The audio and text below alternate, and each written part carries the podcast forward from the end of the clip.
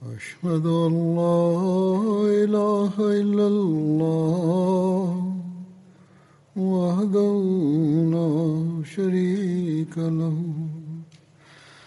وأشهد أن محمدا عبده ورسوله. أما بعد فأعوذ بالله من الشيطان الرجيم. بسم الله الرحمن الرحيم. الحمد لله رب العالمين. الرحمن الرحيم. مالك يوم الدين.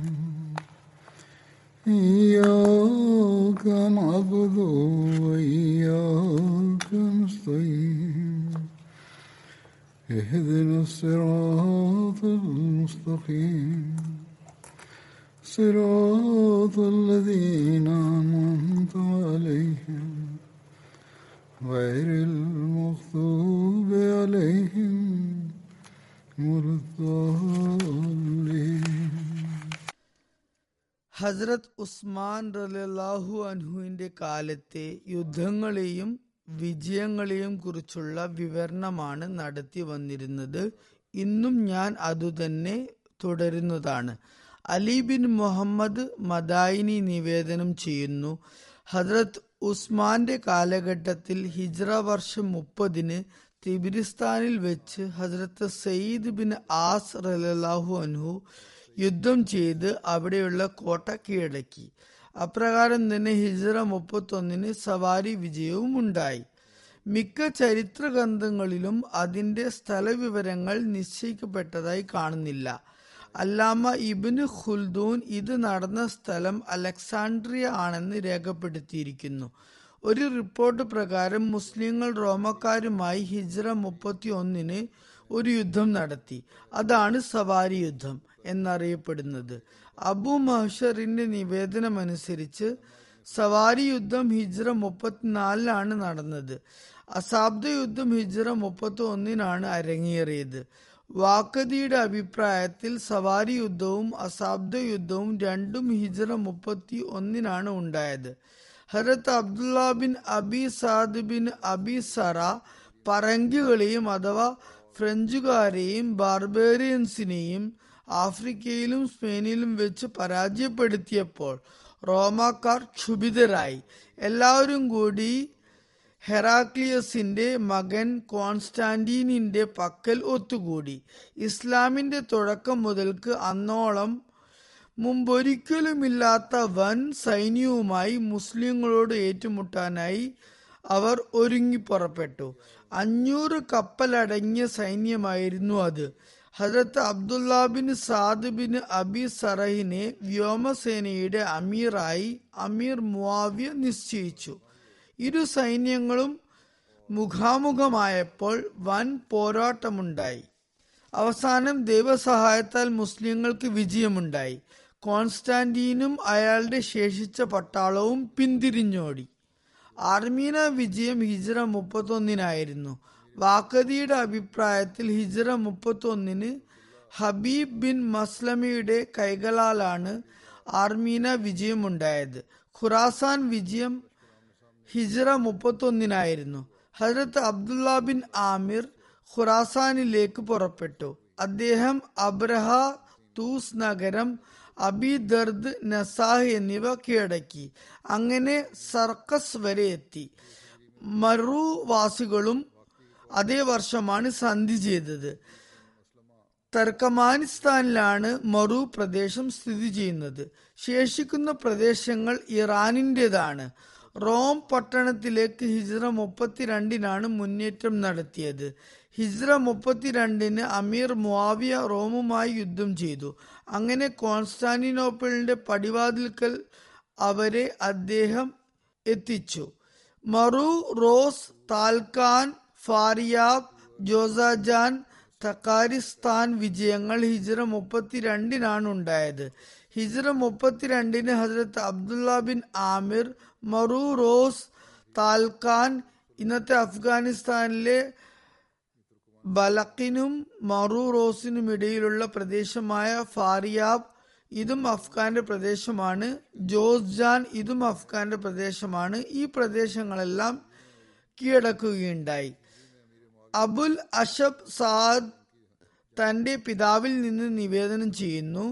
അഹ്നബ് bin കൈസിന്റെ മറു rose താൽക്കാൻ ഫാരിയാബ് ജോസ്ജാൻ എന്നീ പ്രദേശക്കാരുമായുള്ള യുദ്ധം അള്ളാഹു ശത്രുക്കളെ പരാജയപ്പെടുത്തുന്നതുവരെ രാത്രി ഇരുട്ടുന്നതുവരെ നീണ്ടിരുന്നു. അഹ്നബ് ബിൻ കൈസ് അക്ര ബിൻ ഹാബിസിനെ കുതിരപ്പടയുമായി ജോസജാനിലേക്ക് അയച്ചു. അക്രഹിനെ ഇത്തവണ അഹ്നബ് പരാജയപ്പെടുത്തിയ സൈന്യത്തിന്റെ അവശേഷിച്ച ഭാഗത്തേക്കായിരുന്നു അയച്ചിട്ടുണ്ടായിരുന്നത്. അക്ര ബിൻ ഹാബിസ് അവരുമായി ഘോര യുദ്ധം നടത്തി.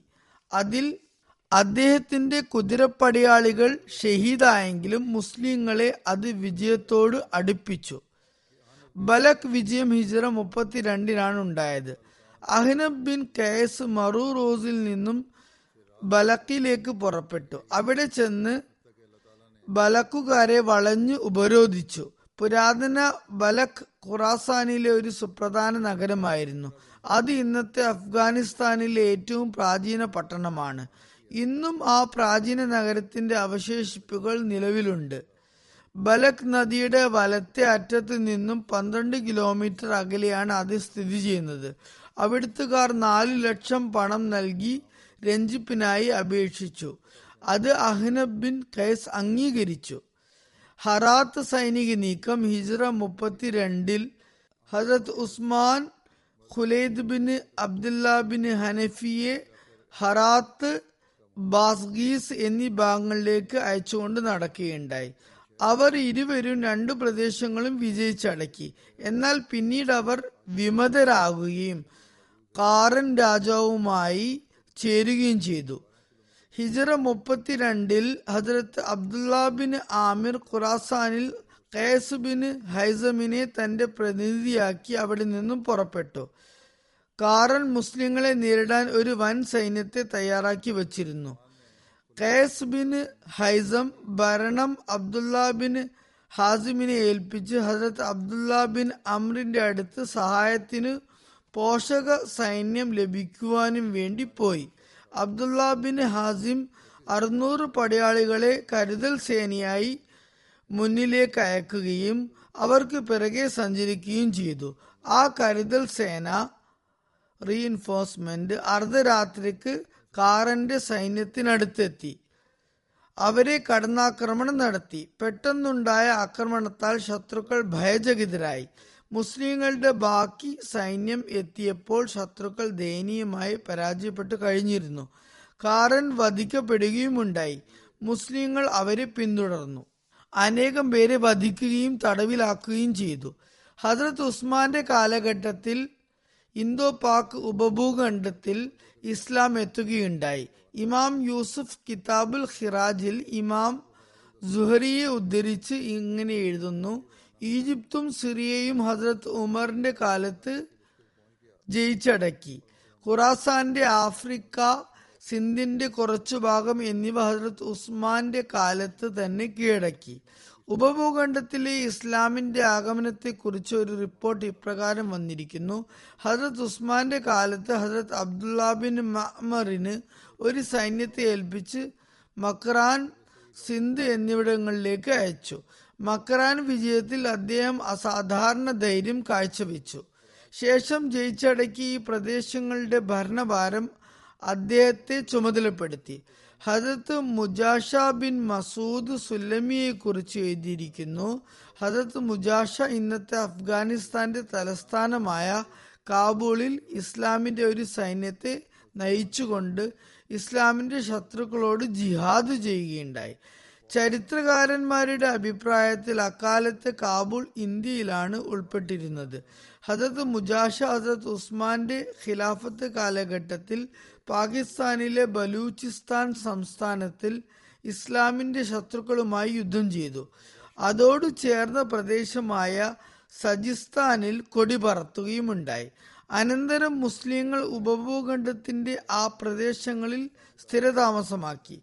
അവയെ സ്വദേശമാക്കി പ്രഖ്യാപിച്ചു. ഹജരത് ഉസ്മാന്റെ ഖിലാഫത്ത് കാലഘട്ടത്തിൽ കുഴപ്പങ്ങൾ ഉണ്ടാകുമെന്ന് റസൂലുല്ലാ സല്ലാ അലൈഹി സ്വലമിന്റെ പ്രവചനങ്ങളുമുണ്ട്. ഹജരത് ആയിഷ നിവേദനം ചെയ്യുന്നു. നബി കരീം സല്ലാഹു അലൈഹി വസ്ലം പറഞ്ഞു അല്ലയോ ഉസ്മാൻ അള്ളാഹു താങ്കളെ ഒരു മേലങ്കി ധരിപ്പിച്ചേക്കാം. ജനങ്ങൾ താങ്കളോട് അത് അഴിക്കാനായി ആവശ്യപ്പെടുകയാണെങ്കിൽ താങ്കൾ അവരുടെ വാക്ക് കേട്ട് അത് അഴിക്കരുത്. ഇത് തിർമിതിയിലെ ഒരു നിവേദനമാണ്. സുനൻ ഇബിനു മാജിയിൽ ഇത് ഇപ്രകാരം വന്നിരിക്കുന്നു. ഹജറത്ത് ആയിഷ വിവരിക്കുന്നു. നബി കരീം സല്ലാ അലൈവലം പറഞ്ഞു അല്ലയോ ഉസ്മാൻ അള്ളാഹു ഒരു നാൾ താങ്കളെ ഇക്കാര്യം ചുമതലപ്പെടുത്തുകയും കപട വിശ്വാസികൾ താങ്കളെ അള്ളാഹു അണിയിച്ച മേലങ്കി അഴിക്കാനായി നിർബന്ധിക്കുകയും ചെയ്യുകയാണെങ്കിൽ താങ്കൾ അതൊരിക്കലും അഴിക്കരുത്. തിരുനബി സല്ലാഹു അലൈഹി വസല്ലം ഇത് മൂന്ന് തവണ ആവർത്തിച്ചു. നിവേദകനായ ന്യൂമാൻ പറയുന്നു ഞാൻ ഹസരത്ത് ആയിഷയോട് പറഞ്ഞു ജനങ്ങളെ ഇക്കാര്യം അറിയിക്കുന്നതിൽ നിന്നും താങ്കളെ തടഞ്ഞ കാര്യം എന്താണ്? ഹസരത്ത് ആയിഷ പറഞ്ഞു അക്കാര്യം എനിക്ക് ഇപ്പോൾ ഓർമ്മയില്ല. ഹസരത്ത് കാബിന് അജ്ര വിവരിക്കുന്നു റസൂല്ലാ സലഹുലം ഒരു ഫിത്തിനെ കുറിച്ച് പരാമർശിച്ചുകൊണ്ട് അത് അടുത്തു തന്നെ ഉണ്ടാകുമെന്ന് പറഞ്ഞു. അപ്പോൾ അതുവഴി ഒരാൾ കടന്നു പോകുകയുണ്ടായി അയാൾ തല മൂടിയും പുതപ്പ് പൊതിച്ചുമായിരുന്നു ഉണ്ടായിരുന്നത്. റസൂല്ലാ സലഹുലം പറഞ്ഞു ആ ഫിത്തിനയുടെ സമയത്ത് ഈ വ്യക്തി സന്മാർഗത്തിലായിരിക്കും നിവേദകൻ പറയുന്നു ഞാൻ അയാളുടെ മേലേക്ക് ചാടി വീണു. അയാളെ പിടിച്ചു. അയാൾ ഹസരത് ഉസ്മാനായിരുന്നു. ഞാൻ അദ്ദേഹത്തിന്റെ ഇരു കരങ്ങളും പിടിച്ചിരുന്നു. എന്നിട്ട് ഞാൻ റസൂല്ലാ സലഹുലമിലേക്ക് മുഖം തിരിച്ചുകൊണ്ട് ചോദിച്ചു ഇദ്ദേഹമാണോ? റസൂല്ലാ സലഹുലം പറഞ്ഞു അത് ഇദ്ദേഹം തന്നെ. ഹജരത്ത് ആയിഷ വിവരിക്കുന്നു റസൂല്ലാ സലഹുലം അവസാന രോഗാവസ്ഥയിൽ പറഞ്ഞു ചില സഹാബാക്കൾ എന്റെ അടുക്കൽ ഉണ്ടാകണമെന്ന് ഞാൻ ആഗ്രഹിക്കുന്നു. ഞങ്ങൾ ചോദിച്ചു ഞാൻ താങ്കളുടെ പക്കലേക്ക് അലിയോ റസൂലുള്ള അബൂബക്കറിനെ വിളിക്കട്ടെ? തിരുനബി സല്ലാസ്ലം മൗനം ദീക്ഷിച്ചു. തുടർന്ന് ഞങ്ങൾ ചോദിച്ചു അങ്ങയുടെ അടുത്തേക്ക് ഞങ്ങൾ ഉമറിനെ വിളിക്കട്ടെ? തിരുനബി സല്ലാസ്ലം മൗനം പാലിച്ചു. പിന്നെ ഞങ്ങൾ ചോദിച്ചു അങ്ങയുടെ സവിധത്തിലേക്ക് ഞങ്ങൾ ഉസ്മാനെ വിളിക്കട്ടെ? തിരുനബി സല്ലാസ്ലം സമ്മതം മൂളി. അദ്ദേഹം വന്നു. റസൂല്ലാ സല്ലാസ്ലം അദ്ദേഹത്തെ തനിച്ച് കാണുകയുണ്ടായി. അദ്ദേഹത്തോട് സംഭാഷണത്തിൽ ഏർപ്പെട്ടു. ഉസ്മാന്റെ മുഖം വിവരണമാകാൻ തുടങ്ങി. കൈസ് പറയുന്നു ഹസരത്ത് ഉസ്മാൻ സ്വതന്ത്രനാക്കിയ അടിമയായ അബൂ സഹല എന്നോട് ഇപ്രകാരം പറയുകയുണ്ടായി. ഹറത്ത് ഉസ്മാൻ ബിൻ അഫാൻ യോമുദ്ദാറിന്റെ സന്ദർഭത്തിൽ എന്നോട് പറഞ്ഞു റസൂല്ലാ സല്ലാസ്ലം എനിക്ക് കർശനമായ ഒരു നിർദ്ദേശം നൽകിയിട്ടുണ്ട്. ഞാൻ അതിലേക്ക് പോകുകയാണ്. നിവേദകൻ പറയുന്നു ഹജരത് ഉസ്മാൻ പറഞ്ഞു അന സ്വാബിറുൻ അലേഹി ഞാൻ അതിൽ ദൃഢമായി നിലകൊള്ളുന്നതാണ്. യൗമുദ്ദാർ എന്നത് ഹജരത് ഉസ്മാൻ റലാഹു അനുഹുവിനെ മുനാഫിക്കിങ്ങൾ അദ്ദേഹത്തിന്റെ വീട്ടിൽ ഉപരോധിക്കുകയും അങ്ങേയറ്റം നിർദ്ദയം ഷഹീദാക്കുകയും ചെയ്ത ദിവസമാണ്. ഹസരത് ഉസ്മാന്റെ കാലത്തുണ്ടായ ഭിന്നിപ്പിന്റെ തുടക്കവും അതിന്റെ കാര്യകാരണങ്ങളെയും കുറിച്ച് ഹസരത്ത് മുസ്ലിം റലാഹു സവിശദം പ്രതിപാദിച്ചിട്ടുണ്ട്. അദ്ദേഹം പറയുന്നു ഹസരത്ത് ഉസ്മാനും ഹസരത്ത് അലിയും ഇസ്ലാമിന്റെ പ്രാരംഭ കാല ത്യാഗികളിൽ ഉൾപ്പെടുന്നു. അവരുടെ സുഹൃത്തുക്കളും ഇസ്ലാമിന്റെ ശ്രേഷ്ഠ ജനങ്ങളാണ്. അവരുടെ വിശ്വസ്തയെയും ഭക്തിയെയും കുറിച്ച് ആക്ഷേപം ഉണ്ടാകുന്നത് തന്നെ യഥാർത്ഥത്തിൽ ഇസ്ലാമിനെ കുറിച്ചുള്ള നിന്ദയാണ്. ആ യാഥാർത്ഥ്യത്തെ സംബന്ധിച്ച് സത്യഹൃദയത്തോടെ വിചിന്തനം ചെയ്യുന്ന പക്ഷം അവർ എല്ലാ തരത്തിലുമുള്ള പക്ഷപാതങ്ങളിൽ നിന്നും ഉന്നതരും ശുദ്ധരും ആണെന്ന നിഗമനത്തിലെത്താൻ മുസ്ലിങ്ങൾക്കാകും. ഇക്കാര്യം തെളിവില്ലാത്തതല്ല. ചരിത്ര താളുകളിൽ കണ്ണു തുറന്നു നോക്കുന്നവർ ഇക്കാര്യത്തിന് സാക്ഷികളാണ്. എന്റെ ഗവേഷണ പ്രകാരം ഈ മഹാന്മാരെയും അവരുടെ സുഹൃത്തുക്കളെയും കുറിച്ചുള്ള ആക്ഷേപങ്ങൾ ഇസ്ലാമിന്റെ ശത്രുക്കളുടെ വേലയാണ്. സഹാബാക്കൾക്ക് ശേഷം വന്ന മുസ്ലിങ്ങൾ എന്ന് വിളിക്കപ്പെട്ടവരും തങ്ങളുടെ നെഫ്സിന് അടിപ്പെട്ടുകൊണ്ട് ആ മഹാത്മാക്കളിൽ ഒരാളുടെ അല്ലെങ്കിൽ മറ്റൊരാളുടെ മേൽ കുറ്റാരോപണം നടത്തുകയും ചെയ്യുകയുണ്ടായി. എന്നാൽ അങ്ങനെയൊക്കെ ആയിട്ടും എല്ലായ്പ്പോഴും സത്യത്തിന് തന്നെ മേൽക്കോയ്മ ലഭിച്ചു. യാഥാർത്ഥ്യം ഒരിക്കലും ഒളിമറയ്ക്കു കീഴിലായില്ല. ഹജത്ത് മുസ്ലിമോദ് വിവരിക്കുന്നു. ഹജത് ഉസ്മാനെതിരെ ഉണ്ടായ വിദ്രോഹത്തെക്കുറിച്ച് വിവരിച്ചുകൊണ്ട് പറയുന്നു ഫിത്തിന എവിടെ നിന്നുണ്ടായി എന്നതാണ് ചോദ്യം. ചിലർ അതിന് ഹജത് ഉസ്മാനെ കാരണക്കാരനാക്കി എങ്കിൽ മറ്റു ചിലർ ഹജറത്ത് അലിയെ കാരണക്കാരനാക്കി. ചിലർ പറയുന്നു ഹജറത്ത് ഉസ്മാൻ ചില ബിദത്തുകൾ അതായത് അനാചാരങ്ങൾ തുടങ്ങുകയും അക്കാരണത്താൽ അവർ പ്രക്ഷുബ്ധരാകുകയും ചെയ്തെന്ന്. ചിലർ ആരോപിക്കുന്നത് ഹജറത്ത് അലി ഖിലാഫത്ത് ലഭിക്കാനായി ഗൂഢയത്നങ്ങൾ തുടങ്ങുകയും സ്വയം ഖലീഫയാകാനായി ഹജരത് ഉസ്മാനെതിരെ എതിർപ്പ് സൃഷ്ടിച്ചുകൊണ്ട് അദ്ദേഹത്തെ വകവരുത്തി എന്നുമാണ്. ഹജരത് മുസ്ലിമോത് പറയുന്നു ഈ രണ്ട് കാര്യങ്ങളും തികച്ചും അബദ്ധമാണ്. ഹജരത് ഉസ്മാൻ ഒരു ബിദത്തും തുടങ്ങിയിട്ടില്ല. ഹജരത് അലി സ്വയം ഖലീഫയാകാൻ അദ്ദേഹത്തെ വധിച്ചിട്ടുമില്ല. അലിക്ക് ആ വധത്തിൽ യാതൊരു പങ്കുമില്ല. മറിച്ച് ആ ഫിത്നയുടെ കാരണങ്ങൾ തന്നെ വേറെയാണ്. ഹജത് ഉസ്മാന്റെയും ഹജറത് അലിയുടെയും മടിത്തട്ടുകൾ ഇത്തരം ആക്ഷേപങ്ങളിൽ നിന്നും തികച്ചും പരിപാവനമാണ്. അവർ അത്യന്തം വിശുദ്ധരായിരുന്നു. ഹജരത് ഉസ്മാനാണെങ്കിൽ അദ്ദേഹത്തെക്കുറിച്ച് റസൂൽ കരീം വസല്ലം പറഞ്ഞത് ഇദ്ദേഹം ഇസ്ലാമിന് എത്രമാത്രം സേവനങ്ങൾ ചെയ്തു കഴിഞ്ഞു എന്നാൽ ഇനി ഇദ്ദേഹത്തിന് തോന്നുന്നത് പോലെയൊക്കെ ചെയ്യാം. ഇനി അതേക്കുറിച്ച് അള്ളാഹു ചോദ്യം ചെയ്യില്ല. ഇത് തിർമിതിയിലെ നിവേദനമാണ്. ഹജറത് മുസ്ലിമോദ് പറയുന്നു ഒരിക്കലും അതുകൊണ്ട് അർത്ഥമാകുന്നത് ഇനി അദ്ദേഹം ഇസ്ലാമിൽ നിന്നും സ്വയം വിട്ടകന്നാലും ശിക്ഷിക്കപ്പെടില്ല എന്നല്ല. അതിന്റെ വിവക്ഷ ഇതാണ്. അദ്ദേഹത്തിൽ എത്രമാത്രം ഗുണങ്ങൾ ഉൽപ്പന്നമായി എത്ര കണ്ട് അദ്ദേഹം നന്മയിൽ മുന്നേറി എന്നാൽ ഇനി ഒരിക്കലും അള്ളാഹുവിന്റെ കൽപ്പനകൾക്കെതിരായി അദ്ദേഹം ഒന്നും പ്രവർത്തിക്കുന്നതേയല്ല. ഹജ്രത് ഉസ്മാൻ ശരീരത്തിന് വിരുദ്ധമായ കാര്യങ്ങൾ തുടങ്ങുന്ന ഒരു വ്യക്തിയല്ല. ഹജ്രത് അലിയും ഖിലാഫത്തിനായി ഗൂഢപദ്ധതികൾ ആസൂത്രണം ചെയ്യുന്ന വ്യക്തിയല്ല. തുടർന്ന് ഹജ്രത്ത് മുസ്ലിം മോദി വിവരിക്കുന്നു ഹസ്രത്ത് ഉസ്മാന്റെ ഖിലാഫത്തിന്റെ തുടക്കത്തിൽ ആറു വർഷങ്ങളോളം ഒരു ഫിത്തിനെയും നമുക്ക് കാണാനാകില്ല. മാത്രവുമല്ല ജനങ്ങൾ പൊതുവെ അദ്ദേഹത്തിൽ സന്തുഷ്ടരുമായിരുന്നു. ചരിത്രത്തിൽ നിന്ന് മനസ്സിലാകുന്നത് ആ കാലയളവിൽ അദ്ദേഹം ജനങ്ങൾക്ക് ഹസ്രത് ഉമറിനേക്കാൾ കൂടുതൽ പ്രിയങ്കരനായിരുന്നു എന്നാണ്. പ്രിയങ്കരൻ മാത്രമായിരുന്നില്ല മറിച്ച് അദ്ദേഹത്തോട് അവർക്ക് ഭയബഹുമാനങ്ങളും ഉണ്ടായിരുന്നു. അന്നത്തെ കവികൾ അതേക്കുറിച്ച് തങ്ങളുടെ കവിതകളിൽ സാക്ഷ്യവും വഹിക്കുന്നുണ്ട്. പറയുന്നു അല്ലയോ അധർമ്മകാരികളെ ഉസ്മാന്റെ ഭരണത്തിൽ ജനങ്ങളുടെ മുതൽ കൊള്ളയടിക്കരുത്. കാരണം ഇബിന് അഫാനെ കുറിച്ച് നിങ്ങൾക്ക് അനുഭവമുണ്ടല്ലോ. അദ്ദേഹം കൊള്ളക്കാരെ ഖുറാനിക കൽപ്പനാനുസരണം വധിക്കുന്നു. അദ്ദേഹം സദാ പരിശുദ്ധ ഖുറാൻ കൽപ്പനകളെ സംരക്ഷിക്കുന്നവനും ജനങ്ങളുടെ ശരീരാവയവങ്ങളിൽ അവ നടപ്പിലാക്കുന്നവനുമാണ്. എന്നാൽ ഏഴാം വർഷത്തിൽ നമുക്ക് ചില എതിർപ്പുകൾ കാണാനാകും. എന്നാൽ അതൊന്നും തന്നെ ഹസരത്ത് ഉസ്മാൻ എതിരെ ആയിരുന്നില്ല. ചില സഹാബാക്കൾക്കോ ഗവർണർമാർക്കോ എതിരായിരുന്നു. തബരി എഴുതുന്നു ജനങ്ങളുടെ അവകാശങ്ങളെ ഹസരത്ത് ഉസ്മാൻ പൂർണമായും പാലിച്ചിരുന്നു. എന്നാൽ ഇസ്ലാമിന്റെ തുടക്കക്കാരല്ലാത്തവർക്ക് ആദ്യകാല മുസ്ലിങ്ങൾക്ക് ലഭിക്കുന്നത്ര സദസ്സുകളിൽ ആദരവോ ഭരണത്തിൽ തുല്യ പങ്കോ ധനത്തിൽ തുല്യ സ്ഥാനമോ ലഭിച്ചിരുന്നില്ല.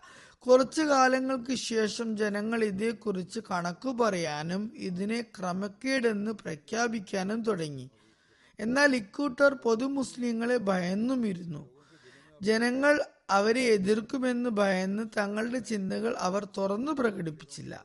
അവർ സ്വീകരിച്ച നയം ഇതായിരുന്നു. രഹസ്യമായ നിലയിൽ ജനങ്ങളെ സ്വാബാക്കൾക്കെതിരെ ഇളക്കിവിടുക എന്തെങ്കിലും അജ്ഞനായ മുസ്ലിമിനെ അതുപോലെ ബതുക്കളായ സ്വതന്ത്രരായ അടിമകളെ കണ്ടാൽ അവരുടെ മുമ്പാകെ പരാതികളുടെ ഭാണ്ഡക്കെട്ട് അഴിക്കുക. ചിലരാണെങ്കിൽ അറിവില്ലായ്മയോ അല്ലെങ്കിൽ സ്ഥാനമാന മോഹങ്ങളാലോ കാരണത്താൽ അവരോട് ചേരുമായിരുന്നു. കാലക്രമത്തിൽ ഇക്കോട്ടരുടെ എണ്ണം പെരുകി വന്നു ഒരു വമ്പിച്ച അംഗബലം അവർക്കുണ്ടായി. ഹജത് മുസ്ലിമോത് പറയുന്നു ഒരു ഫിത്തിന ഉണ്ടാക്കാൻ പോകുന്ന സമയത്ത് അതിനുള്ള കാര്യകാരണങ്ങൾ പലതും അസാധാരണമാം വിധം ഒരുമിച്ച് കൂടാൻ തുടങ്ങുന്നതാണ്. ഒരു വശത്ത് ചില അസൂയ പ്രകൃതർക്ക് സഹാബാക്കളോട് രോഷമുണ്ടായി തുടങ്ങുകയും മറുവശത്ത് നവമുസ്ലിങ്ങളിൽ എല്ലാ മത പരിവർത്തകരിലും കണ്ടുവന്നിരുന്ന ആവേശം കുറയാൻ തുടങ്ങുകയും ചെയ്തു. അവർക്ക് റസൂൽ കരീം സല്ലാ അലൈസ്ലമിയുടെ സഹവാസമോ നബിയുടെ സഹവാസം ലഭിച്ചവരുമായി കൂടുതലായുള്ള സമ്പർക്കമോ ലഭിച്ചിരുന്നില്ല. മാത്രവുമല്ല ഇസ്ലാം സ്വീകരിച്ചതും തങ്ങൾ എല്ലാം പഠിച്ചെന്ന് അവർ കരുതുകയും ചെയ്തിരുന്നു. ഇസ്ലാമിനോടുള്ള ആവേശമായി യുവാക്കളുടെ ഹൃദയങ്ങളിൽ കുറഞ്ഞു തുടങ്ങിയതും അവരിലുണ്ടായ നല്ല മാറ്റങ്ങളിലും കുറവ് വന്നതും ഇസ്ലാം പുൽകുന്നതിനു മുമ്പുണ്ടായിരുന്ന പാപങ്ങളിൽ അവർ വീണ്ടും സന്തോഷം കണ്ടെത്താനും കാരണമായി. അവർക്ക് അപരാധങ്ങൾക്കുള്ള ശിക്ഷ ലഭിച്ചപ്പോൾ അവർ നന്നാകുന്നതിനു പകരം ശിക്ഷ നൽകിയവരെ നശിപ്പിക്കാനായി ഒരുമ്പിട്ടിറങ്ങുകയാണ് ഉണ്ടായത്. അവസാനം അത് ഇസ്ലാമിന്റെ അഖണ്ഡതയ്ക്ക് വിള്ളലുണ്ടാക്കാൻ കാരണമായി. അവരുടെ കേന്ദ്രം കൂഫയിലായിരുന്നെങ്കിലും മറ്റൊരു കാര്യം അതിശയകരമായിരുന്നു. മദീന മുനവറയിലും ഒരു സംഭവം അരങ്ങേറി. അതിൽ നിന്ന് മനസ്സിലാകുന്നത് ഇന്ന് ചില ഇരുൾ പ്രദേശങ്ങളിൽ അധിവസിക്കുന്ന അജ്ഞരെ പോലെ ഇസ്ലാമിനെ കുറിച്ച് അജ്ഞരായവർ അന്നും ഉണ്ടായിരുന്നെന്നാണ്. ഒരു ഇദ്ദ കാലാവധിയിലുള്ള സ്ത്രീയെ ഒരാൾ നിക്കാഹ് ചെയ്തു. ഇമ്രാൻ ഇബിന് അബാൻ ആയിരുന്നു അത്. അക്കാര്യം അറിഞ്ഞപ്പോൾ അയാളുടെ ഹസരത് ഉസ്മാൻ നീരസപ്പെടുകയും ആ സ്ത്രീയെ അയാളിൽ നിന്ന് വേർപ്പെടുത്തുകയും അയാളെ മദീനയിൽ നിന്ന് ബസ്രയിലേക്ക് നാടുകടത്തുകയും ചെയ്തു. അന്നും ഇസ്ലാം സ്വീകരിച്ച് തങ്ങളെ ഇസ്ലാമിക പണ്ഡിതരായി കണക്കാക്കുകയും കാര്യങ്ങൾ അന്വേഷിച്ചറിയുന്നത് അനിവാര്യമല്ലെന്ന് കരുതുകയും ഹലാലും ഹറാമും തമ്മിൽ അന്തരം വെക്കാത്ത ശരീരത്ത് പ്രകാരം പ്രവർത്തിക്കുന്നത് വ്യർത്ഥമാണെന്ന് കരുതുന്ന ആൾക്കാരും ഉണ്ടായിരുന്നു എന്നാണ് മനസ്സിലാകുന്നത്. ഹജറത്ത് മുസ്ലിമോദ് പറയുന്നു ഈ അനർത്ഥങ്ങളെല്ലാം ഗൂഢപദ്ധതികളുടെ പരിണിത ഫലമായിരുന്നു എന്നതാണ് വസ്തുത. അതിന്റെ യഥാർത്ഥ വക്താക്കൾ ജൂതന്മാരായിരുന്നു. ദിനിൽ നിന്നും പുറത്തായ ചില ലൗകികാസക്തരായ മുസ്ലിങ്ങളും അവരോടൊപ്പം ഉണ്ടായിരുന്നു അല്ലാതെ ഭരണകർത്താക്കളുടെ യാതൊരു പിഴവും അതിലുണ്ടായിരുന്നില്ല. ഈ ഫിത്തിനക്ക് അവർ കാരണവുമായിരുന്നില്ല. പല പ്രദേശങ്ങളിലുമായി ഹസരത്ത് ഉസ്മാൻ നിശ്ചയിച്ച അമീറുമാരുടെയും ഒരു തെറ്റുമുണ്ടായിരുന്നില്ല അവർ ഫിത്തിനയ്ക്ക് കാരണക്കാരുമായിരുന്നില്ല. ഹസരത്ത് ഉസ്മാൻ അവരെ ആ പണിക്ക് നിശ്ചയിച്ചിരുന്നു എന്ന് മാത്രമാണ് അവരുടെ കുറ്റം. ഹസരത്ത് ഉസ്മാന്റെ കുറ്റം ഇതായിരുന്നു. വാർദ്ധക്യവും ശാരീരിക ദൗർബല്യവും ഉണ്ടായിട്ടും ഇസ്ലാമിന്റെ അഖണ്ഡതയുടെ പാശം അദ്ദേഹം മുറുകെ പിടിച്ചു. ഇസ്ലാമിക സമുദായത്തിന്റെ ഭാരം സ്വന്തം ചുമലിലേറ്റി. ഇസ്ലാമിക ശരീരത്തിന്റെ സ്ഥാപനത്തെക്കുറിച്ച് ചിന്താകുലനായി. രാജ്യദ്രോഹികളെയും അക്രമകാരികളെയും അവരുടെ ഇഷ്ടം പോലെ ദുർബലർക്കും ആരോഗ്യമില്ലാത്തവർക്കും മേൽ അക്രമം അഴിച്ചുവിടാൻ അത് അനുവദിച്ചില്ല. ഇക്കാര്യത്തെ തെളിയിക്കുന്ന ഒരു സംഭവമുണ്ട്. ഈ കുഴപ്പക്കാർ കൂഫയിൽ ഒരു സമ്മേളനം നടത്തി. അതിൽ മുസ്ലിങ്ങൾക്കിടയിൽ കലാപം സൃഷ്ടിക്കുന്ന കാര്യത്തിൽ ചർച്ച നടന്നപ്പോൾ എല്ലാവരും ഏകകണ്ഠരായി പറഞ്ഞു ലാ വല്ലാഹി ലാ റാസൻ മാദാമു ഉസ്മാനു അലന്നാസ് എന്നാണ്. അതായത് ഉസ്മാൻ ഭരിക്കുന്നിടത്തോളം കാലം അത്തരക്കാർക്ക് ഒരിക്കലും തലപൊക്കാനാകില്ല ഉസ്മാൻ എന്ന ഒരു അസ്തിത്വം മാത്രമേ അവരെ വിദ്രോഹ പ്രവർത്തനങ്ങളിൽ നിന്നും വിട്ടു നിർത്തുന്നതിനായിട്ട് ഉണ്ടായിരുന്നുള്ളൂ. അദ്ദേഹത്തെ വഴിയിൽ നിന്നും മാറ്റേണ്ടത് അവരെ സംബന്ധിച്ചിടത്തോളം തങ്ങളുടെ ലക്ഷ്യങ്ങൾ സ്വച്ഛന്തമായി പൂർത്തീകരിക്കാൻ അനിവാര്യമായിരുന്നു. ഈ ഫിത്തിനെ കുറിച്ച് പരാമർശിച്ചുകൊണ്ട് ഹസരത്ത് മുസ്ലിം മൗദ് വിവരിക്കുന്നു. അദ്ദേഹം ആ കലാപകാരികളെയും വിളിച്ചു. റസൂല്ലാ സലഹുസ്ലമിയുടെ സഹാബാക്കളെയും വിളിച്ചുകൂട്ടി. എല്ലാവരും സമ്മേളിച്ചപ്പോൾ അദ്ദേഹം അവരുടെ അവസ്ഥകൾ വ്യക്തമായി വിശദീകരിച്ചു പറഞ്ഞു.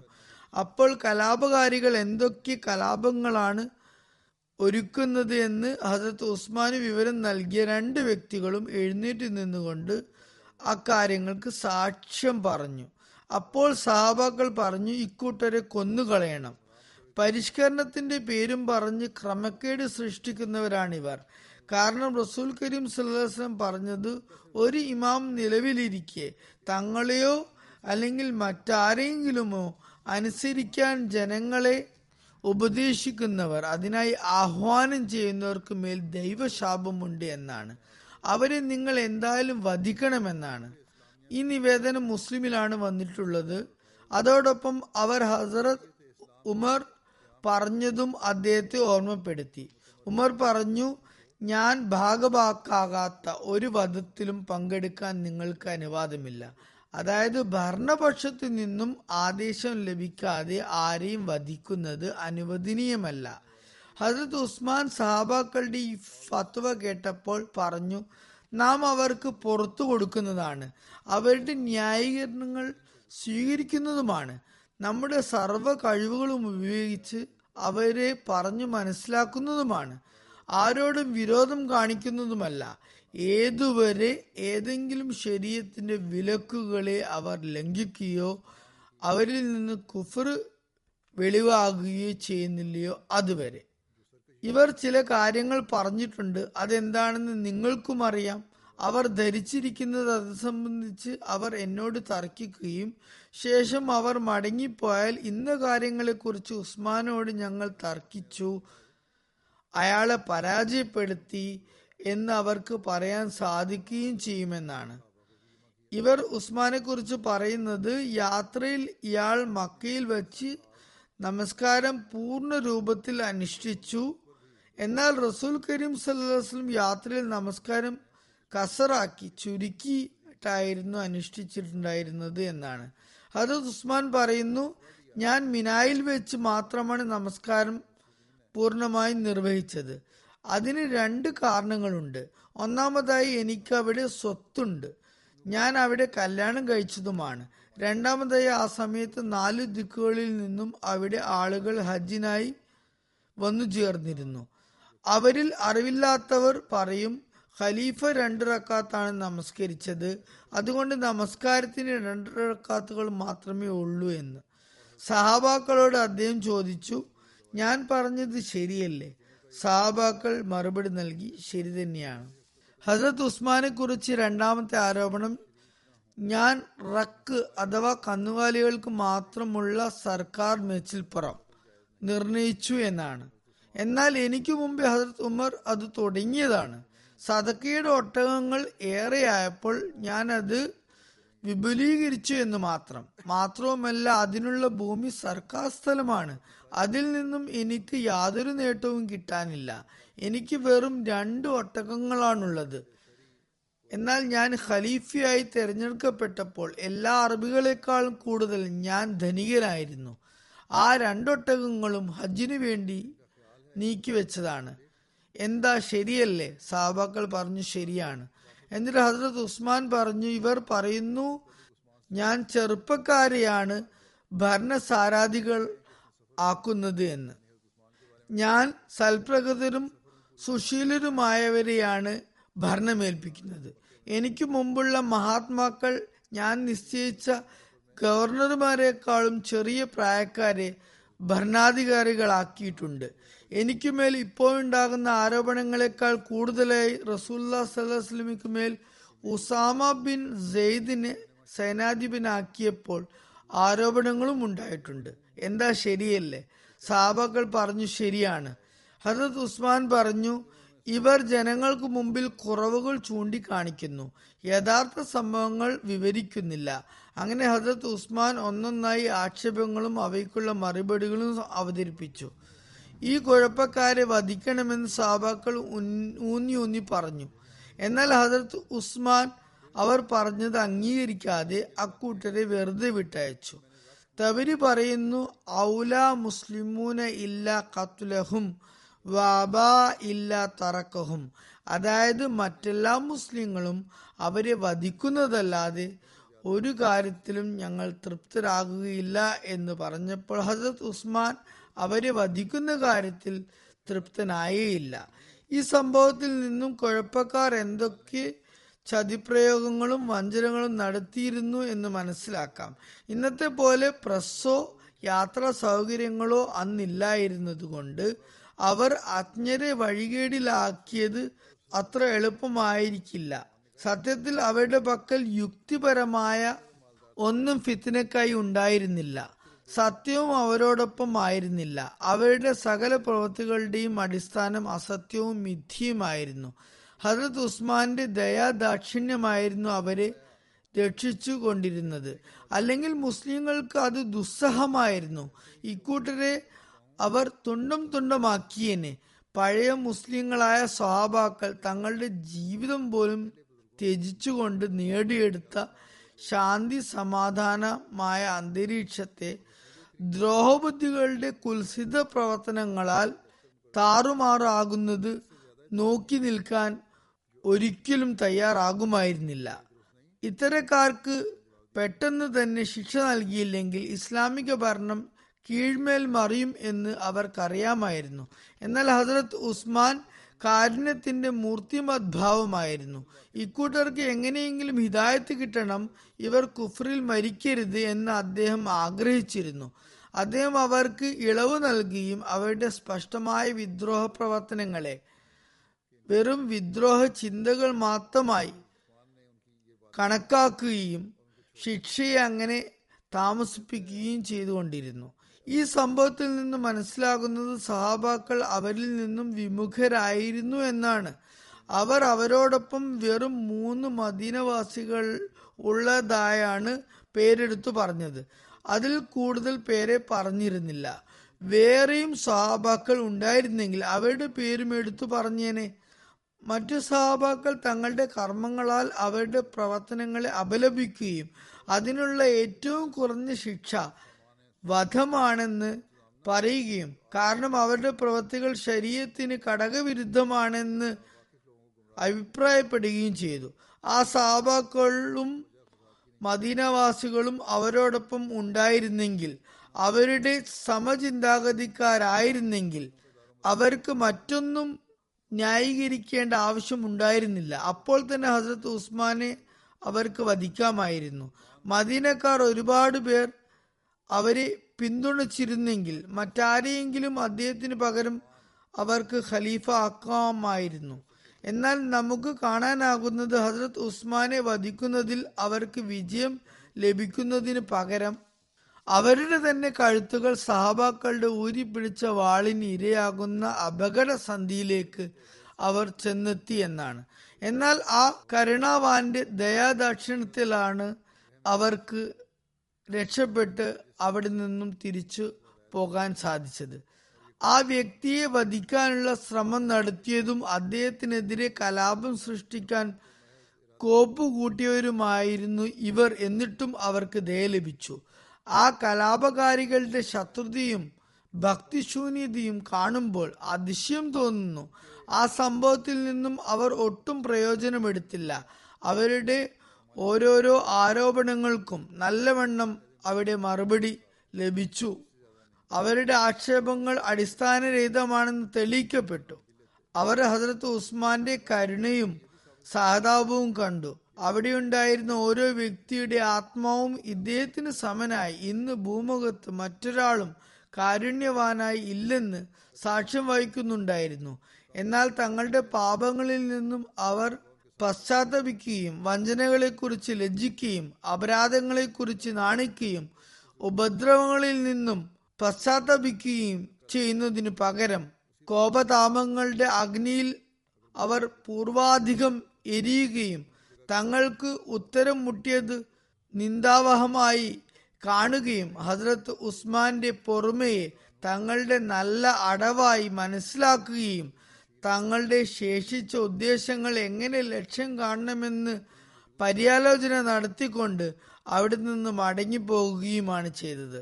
ഈ പരമ്പര പിന്നീട് ഇനിയും തുടരുന്നതാണ് ഇൻഷാല്ല ഇപ്പോൾ ഞാൻ ഈയിടെ വഫാത്തായ കുറച്ച് പേരെ അനുസ്മരിക്കുന്നതാണ്. അവരിൽ ഏറ്റവും ആദ്യം ഉള്ളത് ഒരു ഷഹീദാണ്. ബാസിദ് ഖേൽ പിഷാവറിലെ അബ്ദുൽ ഖാദിർ ബഷീർ അഹമ്മദ് സാഹിബ്. ഫെബ്രുവരി പതിനാണ് ഇദ്ദേഹം ഷഹീദായത്. ഇന്നാലില്ലാഹി വൈനാലി റാജുൻ അദ്ദേഹത്തെ കുറിച്ച് ലഭിച്ച വിവരങ്ങൾ പ്രകാരം അദ്ദേഹം തന്റെ പിതൃ സഹോദരൻ മർഹും ഡോക്ടർ മൻസൂർ അഹമ്മദ് സാഹിബിന്റെ ബാസിദ് ഖേൽ പിഷാവറിലെ ക്ലിനിക്കിലായിരുന്നു ജോലി ചെയ്തിരുന്നത്. ക്ലിനിക്കിലുള്ള മറ്റ് അഹമ്മദികളോടൊപ്പം ഷഹീദ് മർഹൂം ക്ലിനിക്കിലെ മുറിയിൽ ലൊഹർ നമസ്കാരത്തിനായി ഒത്തുകൂടിയതായിരുന്നു. രോഗികളുടെ ഭാഗത്തുള്ള മുറിയിൽ നിന്നും ബെല്ലടി കേട്ടപ്പോൾ അദ്ദേഹം വാതിൽ തുറന്നു. രോഗിയായി നടിച്ച ഒരു യുവാവ് അദ്ദേഹത്തിന് നേരെ വെടിയുതിർത്തു. മർഹൂമിന് സാരമായ പരിക്കേറ്റു. രണ്ട് വെടിയുണ്ടകൾ നെഞ്ചിൽ തന്നെ പതിച്ചു. പെട്ടെന്ന് തന്നെ ആശുപത്രിയിലേക്ക് കൊണ്ടുപോയെങ്കിലും പരിക്കിന്റെ കാഠിന്യം കാരണം അബ്ദുൽ ഖാദിർ സാഹിബ് ഷഹീദാകുകയുണ്ടായി. ഇന്നാലില്ലാഹി വ ഇന്നാ അറുപത്തഞ്ച് വയസ്സായിരുന്നു പ്രായം. കൊലപാതകിയെ നാട്ടുകാർ പിടികൂടി പോലീസിനെ ഏൽപ്പിച്ചു. മറ്റു അഹമ്മദി കുടുംബങ്ങളോടൊപ്പം ഷെയ്ദ് മർഹൂമിന്റെ കുടുംബത്തിനും ശക്തമായ എതിർപ്പുകൾ നേരിട്ട് വരികയായിരുന്നു. രണ്ടായിരത്തി ഒമ്പത് ജനുവരി പത്തൊമ്പതിന് മതഭീകരവാദികൾ ഈ ക്ലിനിക്ക് തന്നെ ആക്രമിക്കുകയും അബ്ദുൽ ഖാദർ സാഹിബിന്റെ കാലിൽ വെടിയേൽക്കുകയും ഉണ്ടായിരുന്നു അതേ തുടർന്ന് അദ്ദേഹം പിഷാവറിലേക്ക് താമസം മാറ്റുകയുണ്ടായി. ഇപ്പോൾ നടക്കുന്ന എതിർപ്പിന്റെ തിരമാല കാരണം ഏകദേശം രണ്ടു മാസം മുമ്പാണ് ജമാഅത്തിന്റെ നിർദ്ദേശപ്രകാരം റബുവയിലേക്ക് ഹിജറത്ത് ചെയ്യാൻ അദ്ദേഹം നിർബന്ധിതനായത്. അദ്ദേഹത്തിന്റെ കുടുംബം റബുവിൽ തന്നെ താമസമാക്കിയെങ്കിലും ജോലി ആവശ്യാർത്ഥം ഇദ്ദേഹം ക്ലിനിക്കിൽ വന്ന് താമസമാക്കിയതായിരുന്നു. ഇദ്ദേഹത്തിന്റെ കുടുംബത്തിൽ അഹമ്മദത്തിന്റെ തുടക്കം ഇദ്ദേഹത്തിന്റെ പിതാമഹനായ നിസാമുദ്ദീൻ സാഹിബ് ഒന്നാം ഖിലാഫത്തിൽ ജമാത്തിൽ ബയ്യത്ത് ചെയ്തതിലൂടെയാണ് ഉണ്ടായത്. പിതാമഹന് രണ്ട് ജ്യേഷ്ഠ സഹോദരന്മാർ കൂടെ ഉണ്ടായിരുന്നു. പിഷാവറിലെ സിവിൽ സർജൻ ആയിരുന്ന ഡോക്ടർ ഫത്തുദ്ദീൻ സാഹിബും എഞ്ചിനീയർ അബ്ദുൽ ലത്തീഫ് സാഹിബും. ഡോക്ടർ ഫത്തുദ്ദീൻ വിദ്യാർത്ഥി ആയിരിക്കുമ്പോൾ ആയിരത്തി തൊള്ളായിരത്തി രണ്ടിൽ ഹസരത്ത് മസീമദ് ഇസ്ലാമിന്റെ വാദത്തെക്കുറിച്ച് അറിഞ്ഞപ്പോൾ കാദിയാൻ സന്ദർശിച്ചിരുന്നു. ഹുസൂർ അലി ഇസ്ലാം അദ്ദേഹത്തിന്റെ തലയിൽ വാത്സല്യത്തോടെ തടവുകയും വളരെ നല്ല കുട്ടിയാണ് എന്ന് പറയുകയും ചെയ്തിട്ടുണ്ടായിരുന്നു. അപ്പോൾ ബൈത്ത് ചെയ്യാൻ അദ്ദേഹത്തിന് സാധിച്ചിരുന്നില്ല. പിന്നീട് ഇദ്ദേഹം യു കെയിൽ സ്കോളർഷിപ്പ് ലഭിച്ച് പോകുകയും ഡോക്ടറായി ഉന്നത വിദ്യാഭ്യാസം കരസ്ഥമാക്കുകയും ആയിരത്തി തൊള്ളായിരത്തി എട്ട് ഹസരത്ത് മസീമ ഇസ്ലാമിന്റെ മരണ വാർത്ത ലഭിച്ചപ്പോൾ കാദ്യാനിൽ വന്ന് ഒന്നാം ഖിലാഫത്ത് ഘട്ടത്തിൽ ബയ്യത്ത് ചെയ്യുകയും ചെയ്തു. അദ്ദേഹത്തിന്റെ സഹോദരൻ അബ്ദുൽ ലത്തീഫ് സാഹിബ് എഞ്ചിനീയർ ആയിരുന്നു. സഹോദരനോടൊപ്പം അദ്ദേഹം ഒന്നാം ഖിലാഫത്ത് കാലത്ത് ബയ്യത്ത് ചെയ്യുകയുണ്ടായി. ഇവർ ഇരുവരുടെയും ശ്രമഫലമായി കുറച്ചു കാലം കഴിഞ്ഞ് ഇതര കുടുംബങ്ങളും ഷെയ്ദ് മർഹൂമിന്റെ പിതാമഹനും ബയ്യത്ത് ചെയ്ത് ജമാത്തിൽ പ്രവേശിച്ചു. ഷഹീദ് മർഹൂം അനേകം പ്രത്യേകതകളുള്ള വ്യക്തിയായിരുന്നു. ഖിലാഫത്തിനോട് അളവറ്റ സ്നേഹമായിരുന്നു. ജമാത്ത് ഭാരവാഹികളോട് വളരെ ആത്മാർത്ഥ ബന്ധമായിരുന്നു. ദാവത്തിലല്ല തബ്ലീഗ് ചെയ്യാൻ അതീവ തൽപരനായിരുന്നു. അക്കാരണത്താൽ എതിർപ്പുകളും നേരിട്ടിരുന്നു. അക്കാരണത്താൽ കഴിഞ്ഞ രണ്ടു വർഷത്തിനിടെ ഏഴു തവണ വീട് മാറുകയുണ്ടായിട്ടും ദൈവാനുഗ്രഹത്തിൽ അദ്ദേഹത്തിന് അഹമ്മദീയത്തിൽ തന്നെ നിലകൊള്ളാൻ സാധിച്ചു. താജിദ് നമസ്കാരങ്ങൾ എന്നിവ കൂടാതെ ഖുറാൻ പാരായണത്തിലും അദ്ദേഹം കണിശത പാലിച്ചിരുന്നു. വളരെ വാത്സല്യമുള്ള വ്യക്തിയും എല്ലാവരോടും ഇഴകിച്ചേർന്ന പ്രകൃതക്കാരനുമായിരുന്നു. ജീവിതം മുഴുവനും ആരുമായും ഒരിക്കലും കലഹിച്ചിട്ടുണ്ടായിരുന്നില്ല. അദ്ദേഹത്തിന്റെ ഭാര്യ പറയുന്നു ജീവിതത്തിൽ പലവട്ടം ഉയർച്ചയും താഴ്ചകളും ഉണ്ടായിട്ടും ഒരിക്കലും മറ്റുള്ളവരെ വ്രണപ്പെടുത്തുന്ന നിലയിൽ പെരുമാറിയിട്ടില്ല. ഞാൻ അദ്ദേഹത്തോട് കയർത്ത് സംസാരിച്ചാലും തിരിച്ച് വളരെ സൗമ്യമായായിരുന്നു പെരുമാറിയിരുന്നത്. മക്കളോട് എപ്പോഴും സ്നേഹവാത്സല്യങ്ങളോട് പെരുമാറിയിരുന്നു. ഷഹാദത്ത് വരിക്കാൻ ഉത്കടമായ ആഗ്രഹമായിരുന്നു. എപ്പോഴും പറയുമായിരുന്നു എപ്പോഴെങ്കിലും പരീക്ഷണം നേരിട്ടാൽ ഖിലാഫത്തിൽ നിന്ന് അകലുന്നതിനേക്കാൾ മുൻഗണന മരണത്തിന് നൽകും എന്ന്. തുടർന്ന് എഴുതുന്നു നമസ്കാരം എത്തരത്തിലായിരുന്നു എന്നാൽ ചിലപ്പോൾ വീട്ടുകാർ സുജൂതിൽ ഉള്ളപ്പോൾ അദ്ദേഹത്തെ തൊട്ടു നോക്കുമായിരുന്നു. വല്ല ആപത്തും സംഭവിച്ചോ എന്ന് സംശയം തോന്നുമായിരുന്നു. സുദീർഘമായ നിലയിൽ സുജൂതിലാകുമായിരുന്നു. ഷെയ്ദ് മർഹൂമിന് ബാസേദ് ഖേലിൽ മുൻതസിം തർബിയത് ആയും ജമാത്തിനെ സേവിക്കാനുള്ള തൗഫീക്ക് ലഭിച്ചു. അദ്ദേഹത്തിന്റെ സംതൃപ്ത കുടുംബത്തിൽ ഭാര്യ സാജിദ ഖാദിർ സാഹിബയെ കൂടാതെ നാല് ആൺകുട്ടികളും അഞ്ച് പെൺകുട്ടികളുമുണ്ട്. അള്ളാഹു താല ഷെയ്ദ് മർഹൂമിന്റെ പദവികൾ ഉയർത്തുമാറാകട്ടെ. കുടുംബത്തിന്റെയും സ്വയം സംരക്ഷകനും സഹായിയുമായി തീരുമാറാകട്ടെ. അദ്ദേഹത്തിന്റെ സന്താനങ്ങൾക്കും അദ്ദേഹത്തിന്റെ നന്മകൾ തുടർന്നു കൊണ്ടുപോകാനുള്ള തൗഫീക്ക് ലഭിക്കട്ടെ. രണ്ടാമത്തെ ജനാസ ദൈവമാർഗത്തിൽ ജയിൽവാസം അനുഷ്ഠിച്ച അസീറാനെ റാഹിമൗലയിൽപ്പെട്ട അക്ബർ അലി സാഹിബിന്റെതാണ്. ഇബ്രാഹിം സാഹിബിന്റെ മകനാണ് അദ്ദേഹം. ജില്ല നൻകാനയിലെ ഷൗക്കത്ത് ആബാദ് കോളനിയിലായിരുന്നു താമസിച്ചിരുന്നത്. ഫെബ്രുവരി പതിനാറിനാണ് വഫാത്തായത്. ജയിലിൽ വെച്ച് ഹൃദയാഘാതം സംഭവിച്ചിട്ടാണ് അദ്ദേഹം വഫാത്തായത്. ഇന്നാലില്ലാഹി വൈനാലിഹി റാജുൻ അദ്ദേഹത്തോടൊപ്പം രണ്ടായിരത്തി ഇരുപത് മെയ് രണ്ടിന് വേറെ രണ്ടു പേർക്കും ജയിൽ ശിക്ഷ ലഭിച്ചിരുന്നു. ഹൈക്കോടതിയിൽ ജാമ്യം അനുവദിക്കുന്നതിനുള്ള ദിവസം അവർക്ക് ജാമ്യം റദ്ദാക്കുകയും തടവ് ശിക്ഷ വിധിക്കുകയുമാണ് ഉണ്ടായത്. അങ്ങനെ ഇവർ മൂന്ന് പേരും ബന്ധനസ്ഥരായി. നൻകാന മജിസ്ട്രേറ്റ് ഒരു അപ്പീൽ പ്രകാരം ഏകപക്ഷീയമായ നിലയിൽ നമ്മുടെ അഭിപ്രായം ആരായത്? രണ്ടായിരത്തി ഇരുപത്തി ഒന്ന് ജനുവരിയിൽ ഇരുന്നൂറ്റി തൊണ്ണൂറ്റഞ്ച് സി സെക്ഷൻ കൂടി ഇവരുടെ പേരിൽ ചാർത്തി. അത് അപകടകരമായ ഒരു സെക്ഷനാണ്. മർഹൂം നാലര മാസമായി ജയിലിലായിരുന്നു. വഫാഫത്താകുമ്പോൾ അമ്പത്തഞ്ചു വയസ്സായിരുന്നു പ്രായം. അള്ളാഹുവിന്റെ അനുഗ്രഹത്താൽ മൂസിയാണ്. അദ്ദേഹത്തിന്റെ പിതാവ് ഇബ്രാഹിം സാഹിബ് മുഖേനയാണ് ആ കുടുംബത്തിൽ അഹമ്മദിയത്ത് വന്നത്. ഇബ്രാഹിം സാഹിബ് തന്റെ സഹോദരൻ മിയ ഇസ്മായിൽ സാഹിബിനോടൊപ്പം ആയിരത്തി തൊള്ളായിരത്തി ഇരുപതിൽ രണ്ടാം ഖിലാഫത്ത് ഘട്ടത്തിൽ ബയ്യത്ത് ചെയ്തു. അക്ബർ അലി സാഹിബ് പട്ടാളത്തിലായിരുന്നു. മുപ്പത് വർഷം ഹവാൽദാറായി സേവനമനുഷ്ഠിച്ചു. പതിനാറ് വർഷം മുമ്പ് ആർമിയിൽ നിന്നും വിരമിച്ചു. ശേഷം സെക്യൂരിറ്റി ഗാർഡായി ജോലി ചെയ്തു. നല്ല ഉത്തരവാദിത്വ ബോധവും ധൈര്യവുമുള്ള വ്യക്തിയായിരുന്നു. ജയിൽവാസത്തിനു മുമ്പായി ബാങ്കിന്റെ സെക്യൂരിറ്റി ഗാർഡായി സേവനമനുഷ്ഠിക്കുകയായിരുന്നു അദ്ദേഹത്തിന്റെ ബാങ്ക് മാനേജറോട് ഒരാൾ ഇപ്രകാരം പരാതിപ്പെട്ടു. താങ്കൾ ജോലിയിൽ വച്ചിരിക്കുന്ന അക്ബർ അലി കാഫിറാണ് ബാങ്ക് മാനേജർ ഉടനടി മറുപടി പറഞ്ഞു. ഞാൻ ദിവസവും രാവിലെ C C T V camera recording പരിശോധിക്കാറുണ്ട്. Akbar Ali രാത്രി നഫലുകൾ നമസ്കരിക്കുന്നു ഖുറാൻ പാരായണം ചെയ്യുന്നു റമദാനിലെ നോമ്പുകൾ അനുഷ്ഠിക്കുന്നു. പിന്നെ എങ്ങനെ അദ്ദേഹം കാഫിറാകും? എന്തായാലും ആ ബാങ്ക് മാനേജറും ധൈര്യമുള്ള ആളായിരുന്നു. സദർ ജമാഅത്തായി ആറു വർഷം ഇദ്ദേഹത്തിന് സേവനമനുഷ്ഠിക്കാൻ സൗഭാഗ്യമുണ്ടായി.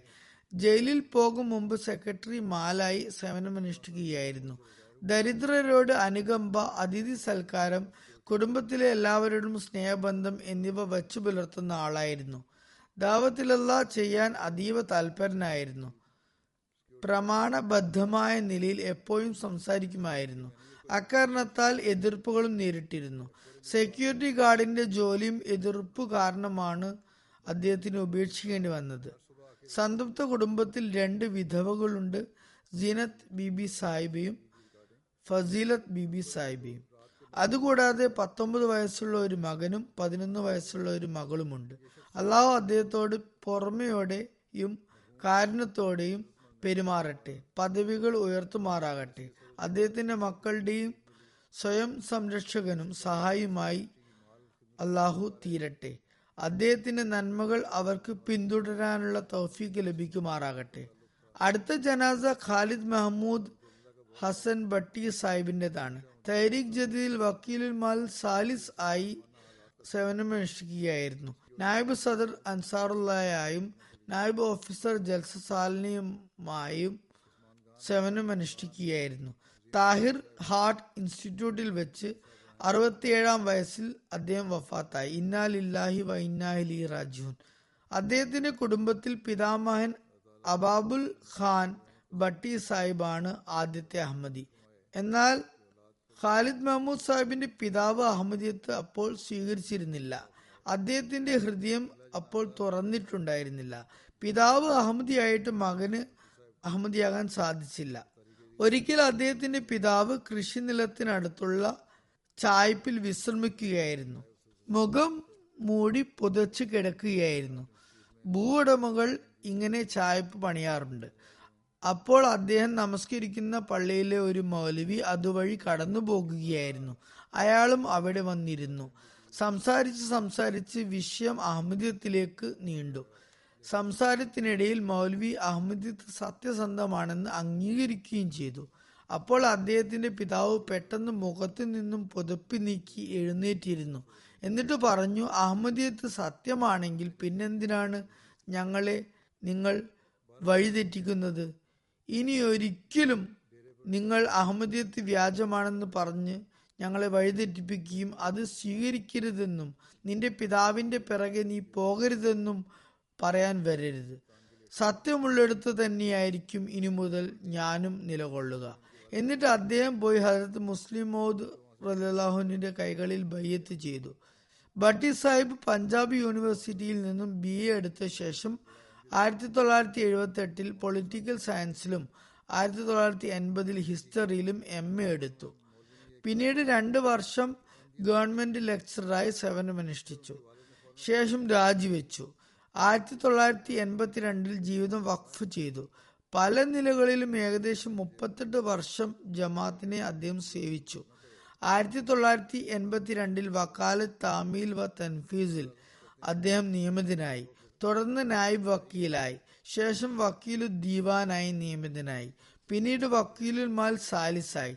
തുടർന്ന് Indonesia Singapore Burma Sri Lanka Nepal Uganda തുടങ്ങിയ രാജ്യങ്ങൾ പര്യടനം നടത്താൻ അദ്ദേഹത്തിന് സൗഭാഗ്യമുണ്ടായി. പര്യടനം നടത്തുന്ന ഇടങ്ങളിലെല്ലാം വളരെ സൂക്ഷ്മമായി അദ്ദേഹം വിശകലനം നടത്തുകയും അവിടെയുള്ളവർക്ക് മാർഗനിർദ്ദേശം നടത്തുകയും ചെയ്യുമായിരുന്നു. അവിടങ്ങളിലെല്ലാം പ്രത്യേകിച്ച് ബർമയിലും ശ്രീലങ്കയിലുമുള്ളവർക്ക് അദ്ദേഹം ഒരുപാട് കാര്യങ്ങൾ പഠിപ്പിക്കുകയുണ്ടായി. ജമാത്തുകളിലുള്ളവർ അത് എടുത്തു പറയുകയും ചെയ്യാറുണ്ട്. ഒരുപാട് പേർ എനിക്ക് ഇത് സംബന്ധമായി കത്തെഴുതുകയുണ്ടായി. അദ്ദേഹത്തിൽ നിന്നും ഞങ്ങൾ ഒരുപാട് പഠിച്ചു. നിസാമിനെ കുറിച്ചും ഭട്ടി സാഹിബ് കൃത്യമായി കാര്യങ്ങൾ ഞങ്ങൾക്ക് പറഞ്ഞു തന്നു. ഖിലാഫത്തുമായി ബന്ധം സ്ഥാപിക്കുന്നതിന് ഒരുപാട് സഹായിച്ചു. അതുപോലെ ഖുദാമുൽ അൻസാർ അൻസാറുള്ളയുടെയും കേന്ദ്ര പ്രവർത്തക സമിതികളിലും വിവിധ കമ്മിറ്റികളിലും കലാ ബോർഡിലും അദ്ദേഹം മെമ്പറായിരുന്നു. അദ്ദേഹത്തിന്റെ ഭാര്യ നുസ്രത് നാഹേദ് സാഹിബയാണ്. അള്ളാഹു അവർക്ക് രണ്ട് പെൺമക്കളും ഒരു മകനും നൽകി അനുഗ്രഹിച്ചു. മകൻ ഖറം ഉസ്മാൻ ഇവിടെ യു കെ എം ടി എയിൽ ജോലി ചെയ്യുന്നു. വഖഫി സിന്ദിഗിയാണ് മർഹൂമിന്റെ ഭാര്യ പറയുന്നു എം എ പൊളിറ്റിക്കൽ സയൻസ് ശേഷം എം എ ഹിസ്റ്ററിയും എടുക്കണമെന്ന് അദ്ദേഹം തന്റെ പിതാവിനോട് പറഞ്ഞു. അപ്പോൾ പിതാവ് പറഞ്ഞു എത്ര വേണമെങ്കിലും പഠിച്ചോളൂ. എന്നാൽ ജോലി ചെയ്യുന്ന കാര്യം വരുമ്പോൾ അത് ജമാത്തിന് വേണ്ടിയായിരിക്കണം എന്ന കാര്യം മറക്കരുത് പറയുന്നു നാൽപ്പത്തിമൂന്ന് വർഷം വിവാഹശേഷം ഞങ്ങൾ ഒരുമിച്ചുണ്ടായി. എപ്പോഴും വാത്സല്യത്തോടെ പെരുമാറി. പര്യടനം കഴിഞ്ഞു വന്നാൽ എങ്ങനെയൊക്കെ അള്ളാഹു സ്നേഹത്തോടെ അദ്ദേഹത്തോട് പെരുമാറി എന്നതിനെ കുറിച്ചുള്ള സംഭവങ്ങൾ വിവരിക്കുമായിരുന്നു. മക്കൾക്ക് വാത്സല്യനിധിയായ ഒരു പിതാവായിരുന്നു. മക്കളുടെ എല്ലാവരുടെയും അനുവദനീയമായ ആഗ്രഹങ്ങൾ പൂർത്തിയാക്കാൻ അദ്ദേഹം ശ്രമിക്കുമായിരുന്നു. അദ്ദേഹത്തിന്റെ മൂത്ത മകൾ ഡോക്ടർ സായ്മ പറയുന്നു ഞാൻ രണ്ട് തവണ വിസയ്ക്ക് അപേക്ഷിച്ചിട്ട് അത് റിജക്റ്റായി മൂന്നാം വട്ടം അപേക്ഷിച്ചപ്പോൾ ബഡ്ഡി സാഹിബിന് പര്യടനത്തിന് പോകേണ്ട സമയം വന്നിരുന്നു. അപ്പോൾ ഞാൻ പറഞ്ഞു താങ്കൾ യാത്ര കുറച്ച് ദിവസത്തേക്ക് നീട്ടിവെക്കുക വിസക്ക് എംബസിയിൽ പോകേണ്ട തീയതി അടുത്തിരിക്കുന്നു. അപ്പോൾ അദ്ദേഹം പറഞ്ഞു അത് നടക്കുകയില്ല.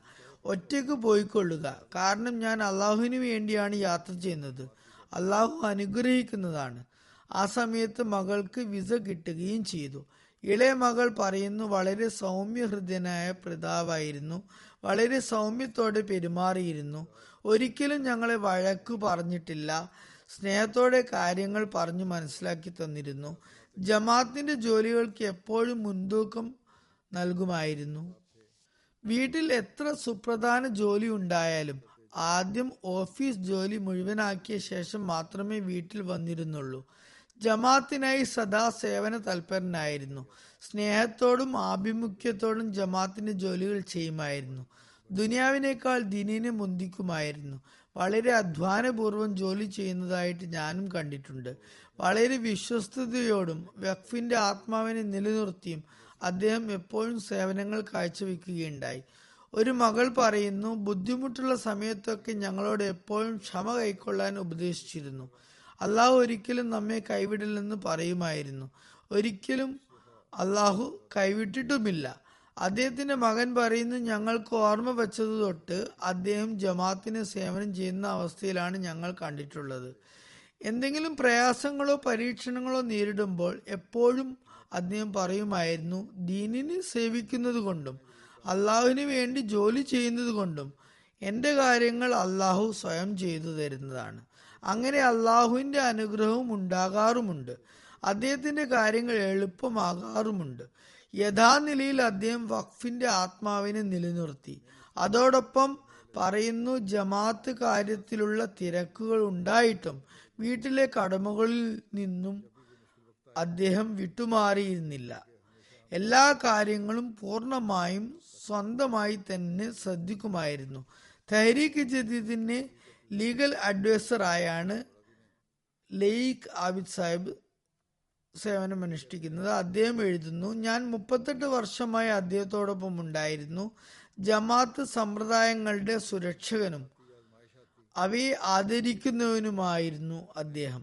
ഒരുപാട് ഗുണങ്ങളിൽ അദ്ദേഹത്തിന്റെ പ്രത്യേകമായ ഗുണം വളരെ സൂക്ഷ്മമായി അദ്ദേഹം ജമാഅത്തിന്റെ സമ്പത്ത് സംരക്ഷിക്കുന്നത് വളരെ അത്യന്താപേക്ഷിതമാണ് എന്ന് കരുതിയിരുന്നു എന്നതാണ്. അദ്ദേഹത്തിന്റെ സഹപാഠിയായ മുഹമ്മദ് ഇദ്രീസ് സാഹിബ് പറയുന്നു വഖഫ് ചെയ്ത ശേഷം വളരെ മൗനിയായിരുന്ന ഖാലിദ് തീർത്തും വ്യത്യസ്ത വ്യക്തിത്വമായി ഉയർന്നു വരികയായിരുന്നു. അദ്ദേഹത്തിന്റെ അംഗോഭാഗങ്ങളിൽ ഖിലാഫത്തിനോടുള്ള സ്നേഹം അലിഞ്ഞു ചേർന്നിരുന്നു. കാലത്തിന്റെ ഖലീഫയെ അനുസരിക്കുന്നത് അദ്ദേഹത്തിന് ഊടും പാവുമായിരുന്നു. സദാസമയം ദീനീ സേവനത്തിൽ മുഴുകുക അദ്ദേഹത്തിന്റെ ഇഷ്ടഭോജനമായിരുന്നു.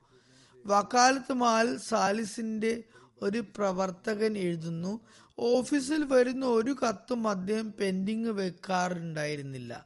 പെട്ടെന്ന് തന്നെ അത് നടപടിയാക്കുമായിരുന്നു. ഇന്നത്തെ ജോലി ഇന്ന് തന്നെ ചെയ്യണമെന്ന് ഞങ്ങളോട് നിർദ്ദേശിക്കുമായിരുന്നു. ജീവിതം പ്രവചനാതീതമാണ്. നാളെ അവസരമുണ്ടാകുമോ എന്ന് പറയാനാകില്ലെന്ന് പറയുമായിരുന്നു. ഞാൻ പറഞ്ഞതുപോലെ പാകിസ്ഥാനിലും അന്യരാജ്യങ്ങളിലും പോയിടങ്ങളിലെല്ലാം വളരെ വലുതായി അദ്ദേഹം സ്വാധീനം ചെലുത്തി. സേവന തൽപരതയോടെ പ്രവർത്തിച്ചു. വിശ്വസ്തയോടെ തന്റെ വഖഫിനെ നിറവേറ്റി. അള്ളാഹു അദ്ദേഹത്തിന്റെ പദവികൾ ഉയർത്തുമാറാകട്ടെ. അദ്ദേഹത്തിന്റെ സന്താനങ്ങൾക്കും അദ്ദേഹത്തിന്റെ നന്മകൾ തുടരാനുള്ള തൗഫീഖ് ഉണ്ടാകട്ടെ അടുത്തതായി അനുസ്മരിക്കാൻ പോകുന്നത് സദർ അഞ്ജുമൻ അഹമ്മദിയയുടെ ലീഗൽ അഡ്വൈസറായ മുബാറക് അഹമ്മദ് താഹിർ സാഹിബിനെയാണ്. ഫെബ്രുവരി പതിനേഴിന് എൺപത്തൊന്നാം വയസ്സിൽ താഹിർ ഹാർട്ട് ഇൻസ്റ്റിറ്റ്യൂട്ടിൽ വെച്ച് അദ്ദേഹം വഫാത്തായി. ഇന്നാലില്ലാഹി വൈന്നാലി റാജുൻ ആയിരത്തി തൊള്ളായിരത്തി ഇരുപത്തി ഏഴിൽ അദ്ദേഹത്തിന്റെ വന്ധ്യപിതാവ് സൂഫി ഗുലാം മുഹമ്മദ് സാഹിബ് മുഖേനയാണ് ആ കുടുംബത്തിൽ അഹമ്മദിയത്ത് പ്രവേശിച്ചത്. കാദിയാനിൽ അഹമ്മദിയ ജമാഅത്ത് സ്ഥാപിതമായ കാര്യം അറിഞ്ഞപ്പോൾ അദ്ദേഹം തന്റെ മിത്രാദികളോടൊപ്പം കാദിയാനിൽ വന്ന് നോക്കാൻ തീരുമാനിച്ചു.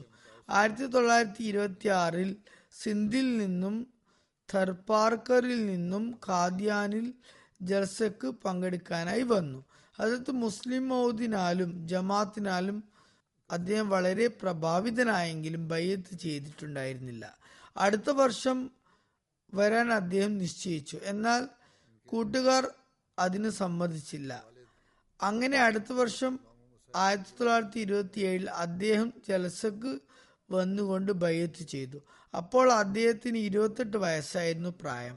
അദ്ദേഹത്തിന്റെ ഗ്രാമം തീവ്ര അഹലെ ഹദീസ് ആയിരുന്നു വലിയ എതിർപ്പുകളും ഉണ്ടായിരുന്നു. അദ്ദേഹത്തിന്റെ ഭാര്യ വീട്ടുകാർ അദ്ദേഹം കാഫിറായി എന്ന് പറഞ്ഞുകൊണ്ട് ഭാര്യയെ തിരിച്ചു വിളിച്ചു. കുറച്ചു കഴിഞ്ഞപ്പോൾ അദ്ദേഹത്തിന്റെ ഭാര്യ അവരോട് പറഞ്ഞു ഞാൻ അദ്ദേഹത്തെ കണ്ടതാണ്. കാഫിറായ ശേഷമാണ് അദ്ദേഹം കൂടുതൽ മുസ്ലിം ആയത്. അദ്ദേഹത്തിൽ നിന്നും വേർപെടാൻ ഒരു കാരണവും ഞാൻ കാണുന്നില്ല. എന്നിട്ട് അവർ തിരികെ പോയി. ഗ്രാമം മുഴുവൻ ആ കുടുംബത്തെ ബഹിഷ്കരിച്ചു. ഗ്രാമത്തിലെ കിണറിൽ നിന്നും വെള്ളം കോരുന്നത് പോലും അവരെ വിലക്കി. പിന്നീട് മൈലുകളോളം സഞ്ചരിച്ച് വെള്ളം കൊണ്ടുവരേണ്ടതായി വന്നു. കുറച്ച് ആഴ്ചകൾ കഴിഞ്ഞപ്പോൾ ആ ഗ്രാമക്കാരുടെ കിണറ്റിലെ വെള്ളം വറ്റി. അപ്പോൾ അവർക്ക് മനസ്സിലായി. നമ്മൾ സൂഫി സാഹിബിന് വെള്ളം മുടിക്കിയത് കൊണ്ടാണ് ഗ്രാമത്തിലെ വെള്ളം വറ്റിയതെന്ന്. ശേഷം അവർ അദ്ദേഹത്തിന്റെ അടുത്ത് വന്ന് പറഞ്ഞു ഞങ്ങൾ രണ്ടാമതും കിണർ കുഴിക്കുകയാണ്. ആദ്യം താങ്കൾ ചന്ത നൽകണം. കാരണം താങ്കൾ പൈസ തന്നാൽ മാത്രമേ കിണറ്റിൽ വെള്ളം വരികയും അത് നിലനിൽക്കുകയും ചെയ്യുകയുള്ളൂ. എന്തായാലും ബന്ധുക്കൾ അഹമ്മദ് സ്വീകരിച്ചില്ലെങ്കിലും ആ സംഭവത്തിന് ശേഷം അവർ എതിർപ്പ് അവസാനിപ്പിച്ചു. അദ്ദേഹത്തിന്റെ ഭാര്യ റാഷിദ പർവീൻ സാഹിബിയാണ്. അവർക്ക് അള്ളാഹു നാല് ആൺമക്കളും രണ്ട് പെൺമക്കളും നൽകി അനുഗ്രഹിച്ചു. ഒരു മകൻ ഹാഫിസ് ഇജാസ് അഹമ്മദ് താഹിർ സാഹിബ് ഇവിടെ ഇസ്ലാമാബാദിൽ മുറബിയാണ് ജാമിയ യു കെയിൽ പഠിപ്പിക്കുന്നു. രണ്ടാമത്തെ മകൻ നാസിർ അഹമ്മദ് താഹിർ വഖഫെ സിന്ദിഗിയാണ് റിവ്യൂ ഓഫ് റിലീജിയൻസ് കാനഡയിൽ സേവനമനുഷ്ഠിക്കുന്നു. മുബാറക് താഹിർ സാഹിബ് ആയിരത്തി തൊള്ളായിരത്തി അറുപത്തി എട്ടിൽ എം എ എക്കണോമിക്സ് ചെയ്തു. ആയിരത്തി തൊള്ളായിരത്തി അറുപത്തി ഒമ്പതിൽ എൽ എൽ ബി എടുത്തു. ആയിരത്തി തൊള്ളായിരത്തി എഴുപത് ജനുവരി അദ്ദേഹത്തിന്റെ വഖഫ് അംഗീകൃതമായി. അദ്ദേഹം വക്കാലത്ത് ഉലിയായിൽ M A L L B ആയി സേവനമനുഷ്ഠിച്ച ശേഷം അവിടെ നിന്ന് തന്നെ അക്കൗണ്ടന്റ് ദർജ അവലായി നിയമിതനായി. ആയിരത്തി തൊള്ളായിരത്തി എഴുപത്തി ഒന്ന് ഫെബ്രുവരി അഞ്ചിന് അദ്ദേഹത്തെ ഉഗാണ്ടയിലേക്ക് അധ്യാപകനായി നിയമിച്ചയച്ചു. ആയിരത്തി തൊള്ളായിരത്തി എഴുപത്തിരണ്ടിൽ അദ്ദേഹം അവിടെ നിന്നും മടങ്ങി വന്നു. തുടർന്ന് വക്കാലത്ത് മാൽ സാനിയിൽ കുറച്ച് പ്രവർത്തിച്ചു. ആയിരത്തി തൊള്ളായിരത്തി എഴുപത്തി ആറിൽ ഖലീഫ സാലിസ് അദ്ദേഹത്തിന് ലാഹോറിൽ വിവിധ വക്കീലുമാരിൽ നിന്നും ഇൻകം ടാക്സ് അതുപോലെ പ്രോപ്പർട്ടി എന്നീ ജോലികളിൽ പരിശീലനം നൽകി. ബാർ കൗൺസിലിൽ അദ്ദേഹത്തിന് റോളും ലഭിച്ചു. ആയിരത്തി തൊള്ളായിരത്തി എഴുപതിൽ അദ്ദേഹം തെരീഖ് ജദീദിൽ ലീഗൽ അഡ്വൈസറായി നിയമിതനായി. ആയിരത്തി തൊള്ളായിരത്തി എൺപത്തി മൂന്ന് ജൂലൈ ഒന്നിന് ഖലീഫ റാബി അദ്ദേഹത്തെ സദർ അഞ്ജുമൻ അഹമ്മദിയയുടെ ലീഗൽ അഡ്വൈസറുമാക്കി. മരണം വരെ അദ്ദേഹം ആ സേവനം അനുഷ്ഠിച്ചു. അമ്പതിലധികം വർഷം അദ്ദേഹം സേവനം ചെയ്തു. കേന്ദ്ര ഖുദ്ദാമുൽ അഹമ്മദിയ കമ്മിറ്റിയിലും വിവിധ വകുപ്പുകളുടെ മൂത്തമയുമായി സേവനം അനുഷ്ഠിക്കാൻ അദ്ദേഹത്തിന് സാധിച്ചു. അദ്ദേഹത്തിന്റെ ഭാര്യ പറയുന്നു എപ്പോഴും സുസ്മേരവധനായി വീട്ടിൽ വന്നു കയറിയിരുന്നു. സലാം ചൊല്ലിയതിനു ശേഷം കയറി നമസ്കരിച്ചു. കഴിഞ്ഞ ശേഷമായിരുന്നു ഭക്ഷണം കഴിച്ചിരുന്നത്. എല്ലാ ഖലീഫമാരോടൊപ്പം തനിക്കുണ്ടായ സംഭവങ്ങൾ വളരെയധികം സ്നേഹത്തോടെ സ്മരിക്കുമായിരുന്നു. കുടുംബത്തിലെ കുട്ടികളോടൊപ്പം ഇരിക്കുമ്പോൾ ഈമാൻ സംവർദ്ധക സംഭവങ്ങൾ വിവരിക്കുമായിരുന്നു. ഖിലാഫത്തുമായി ഒട്ടി നിന്നതിന്റെ ഫലമായി അള്ളാഹുവിന്റെ അനുഗ്രഹാശിസുകൾ നേടിയിരുന്നു. നിശബ്ദം ആവശ്യക്കാരെ സഹായിച്ചിരുന്നു. അക്കാര്യം ഞങ്ങളെ പോലും അറിയിച്ചിരുന്നില്ല. സഹായം ലഭിച്ചവർ നേരിട്ട് വന്നു പറയുകയോ മറ്റു മാർഗങ്ങളിലൂടെ അത് പ്രകടിപ്പിക്കുകയോ ചെയ്താൽ മാത്രമേ ഞങ്ങൾ അറിഞ്ഞിരുന്നുള്ളൂ. മറ്റുള്ളവരുടെ മുഖം മറ്റുള്ളവരുടെ ദുഃഖം പങ്കിടുന്ന വ്യക്തിയും സുഖത്തിൽ പങ്കുചേരുന്ന വ്യക്തിയുമായിരുന്നു. തിലാവത്ത് ചെയ്യുകയും നഫൽ അനുഷ്ഠിക്കുകയും സ്വലാത്ത് ചൊല്ലുകയും ചെയ്യുമായിരുന്നു. വഖഫി ജിന്ദഗിയുടെ പ്രവർത്തനങ്ങളിൽ വിജയം നൽകുന്നതിന് അള്ളാഹു സ്വയം ഉത്തരവാദിത്വം ഏറ്റെടുത്തിരിക്കുന്നു എന്ന് പറയുമായിരുന്നു. അള്ളാഹുവിൽ ഭരമേൽപ്പിക്കാനും ദുവാ ചെയ്യാനും ഇസ്തിഗ്ഫാർ ചെയ്യാനും ഖിലാഫത്തിനെ സ്നേഹിക്കാനും ഖലീഫയ്ക്ക് ദുവാക്ക് വേണ്ടി എഴുതാനും പറയുമായിരുന്നു. ഇതെല്ലാം വളരെ അത്യാവശ്യം ആണ്. ഇക്കാര്യങ്ങളെല്ലാം യാഥാർത്ഥ്യവുമാണ്. വളരെ തവക്കുൽ ചെയ്യുന്ന വ്യക്തിയായിരുന്നു. വളരെയധികം പ്രയാസകരമായ കാര്യങ്ങളിലും അദ്ദേഹം തവക്കുൽ ചെയ്തിരുന്നു. ഞാൻ നാസരാല ആയപ്പോഴും അതിനു മുമ്പും പല കാര്യങ്ങൾക്കുമായി അദ്ദേഹവുമായി ബന്ധപ്പെട്ടിരുന്നു. ജമാഅത്ത് കാര്യങ്ങളിൽ കാലത്തിന്റെ ഖലീഫയുടെ ദുവാക്ക് പങ്കുണ്ട്. അതുകൊണ്ട് എല്ലാം ശരിയാകും ഇൻഷാ അല്ല എന്ന് പറയുമായിരുന്നു. സദക്കിയും ദുവായും ചെയ്ത് ജോലി തുടങ്ങുമായിരുന്നു. അള്ളാഹുവിന്റെ അനുഗ്രഹത്താൽ പിന്നീട് വിജയങ്ങളും ലഭിക്കുമായിരുന്നു. അദ്ദേഹത്തിന്റെ മകൻ ഹാഫിസ് ഇജാസ് സാഹിബ് എഴുതുന്നു ആയിരത്തി തൊള്ളായിരത്തി അറുപത്തി ഏഴിലെ ഒരു സംഭവം അദ്ദേഹം കേൾപ്പിക്കുകയുണ്ടായി. ഖലീഫ മൂന്നാമൻ ട്രെയിനിൽ കറാച്ചിയിലേക്ക് യാത്ര പോകുകയായിരുന്നു. ട്രെയിൻ ഹൈദരാബാദ് സ്റ്റേഷനിൽ കുറച്ച് സമയത്തേക്ക് നിർത്തി. ഒരുപാട് അഹമ്മദികൾ ഹുസൂറിനെ കാണാനായി അവിടെ തടിച്ചുകൂടി. ഹുസൂർ ട്രെയിൻ യാത്രയിൽ വാതിൽക്കൽ നിൽക്കുകയായിരുന്നു. കൈ ചൂണ്ടി മുബാറക് താഹിർ സാഹിബിനെ ഹുസൂർ വിളിച്ചു. അതിനു മുമ്പ് അദ്ദേഹത്തിന് വലിയ പരിചയമൊന്നും അവിടെ ഉണ്ടായിരുന്നില്ല. ഖലീഫ സാലിസിന് എന്തായാലും തന്നെ അറിയുക ഉണ്ടാകുകയില്ല എന്നായിരുന്നു അദ്ദേഹം കരുതിയിരുന്നത്. എന്തായാലും മുബാറക് സാഹിബ് വളരെ വേഗത്തിൽ തിരക്കിൻ ഇടയിലൂടെ ഹുസൂറിന്റെ ഭാഗത്തേക്ക് നീങ്ങി.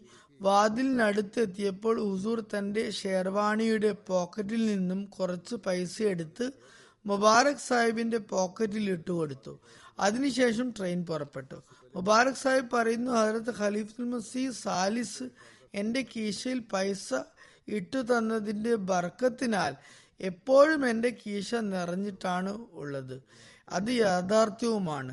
അള്ളാഹു എപ്പോഴും അദ്ദേഹത്തിന്റെ കീശ നിറച്ചു വെച്ചു അസാധാരണമായ നിലയിൽ അദ്ദേഹത്തിന് ചില വരുമാനങ്ങൾ ഉണ്ടായിരുന്നു.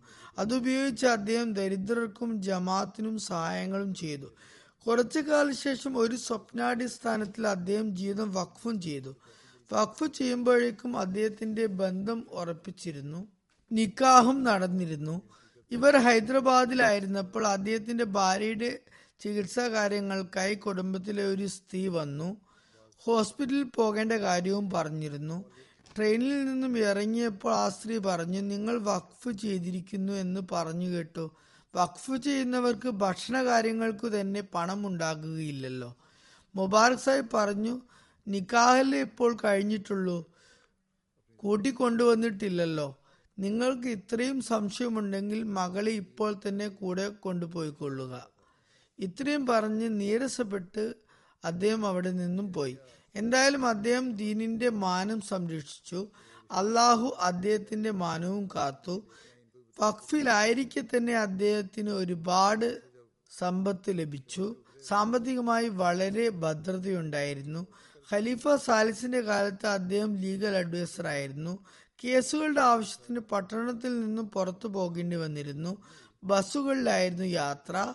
ആ സമയത്ത് റബുവിൽ എല്ലാവരുടെയും അടുത്ത് യാത്രാ സൗകര്യങ്ങളും കാറും ഒന്നും ഉണ്ടായിരുന്നില്ല ഖലീഫ സാലിസ് നിർദ്ദേശിച്ചിരുന്നത് യാത്ര കഴിഞ്ഞു വന്നാൽ വേഗം എന്റെ അടുത്ത് വന്ന് റിപ്പോർട്ട് ചെയ്യണം എന്നാണ്. ഒരിക്കൽ രാത്രി വളരെ വൈകി സുബൈ നമസ്കാരത്തിന് വെറും രണ്ടു മണിക്കൂർ മുമ്പാണ് അദ്ദേഹം എത്തിയത് അദ്ദേഹം പറയുന്നു ഞാൻ കരുതി ഇപ്പോൾ പോയി ഖലീഫ സാലിസിനെ വിവരം അറിയിച്ച് അദ്ദേഹത്തിന്റെ ഉറക്കത്തിന് ബുദ്ധിമുട്ടുണ്ടാക്കേണ്ട ആവശ്യമില്ല. അതുകൊണ്ട് ഞാൻ കരുതി സുബി നമസ്കാരത്തിന് പോയാൽ അദ്ദേഹത്തെ കാണാമെന്ന്. നമസ്കാരത്തിന് വന്നപ്പോൾ ഖലീഫ സാലിസ് എന്നോട് ചോദിച്ചു മുബാറക് സാഹിബ് രാത്രി എപ്പോഴാണ് എത്തിയത്? ഞാൻ പറഞ്ഞു ഒന്നര രണ്ട് മണിക്കൂർ മുമ്പാണ് ഇപ്പോൾ എത്തിയത്. അപ്പോൾ ഹജരത്ത് സാഹിബ് പറഞ്ഞു എന്നോട് അപ്പോൾ വന്ന് കാര്യം പറഞ്ഞിരുന്നെങ്കിൽ ഞാനും കുറച്ച് സമയം ഉറങ്ങിയേനെ. താങ്കളെ ഞാൻ കാത്തിരിക്കുകയായിരുന്നു. സുഖമായി താങ്കൾ എത്തിയോ ഇല്ലയോ എന്ന് അറിയുന്നുണ്ടായിരുന്നില്ല. അദ്ദേഹത്തിന്റെ മകൻ പറയുന്നു ഞാൻ വഖഫ് ചെയ്ത് ജാമ്യയിൽ പോകാൻ ഉദ്ദേശിച്ചപ്പോൾ പറഞ്ഞു എന്നോട് വഖഫ് എന്നത് അനുസരണത്തിന്റെ പേരാണ്. നിന്റേത് കുറച്ച് ചൂടുള്ള പ്രകൃതമാണ്. അത് വഖഫിന് ചേരുകയില്ല. വഖഫ് എന്നത് മൗനമായ അനുസരണത്തോടെ സേവിക്കുന്നതിന്റെ പേരാണ്. അത് ചെയ്യാൻ പറ്റുമെങ്കിൽ വളരെ സന്തോഷമുള്ള കാര്യം.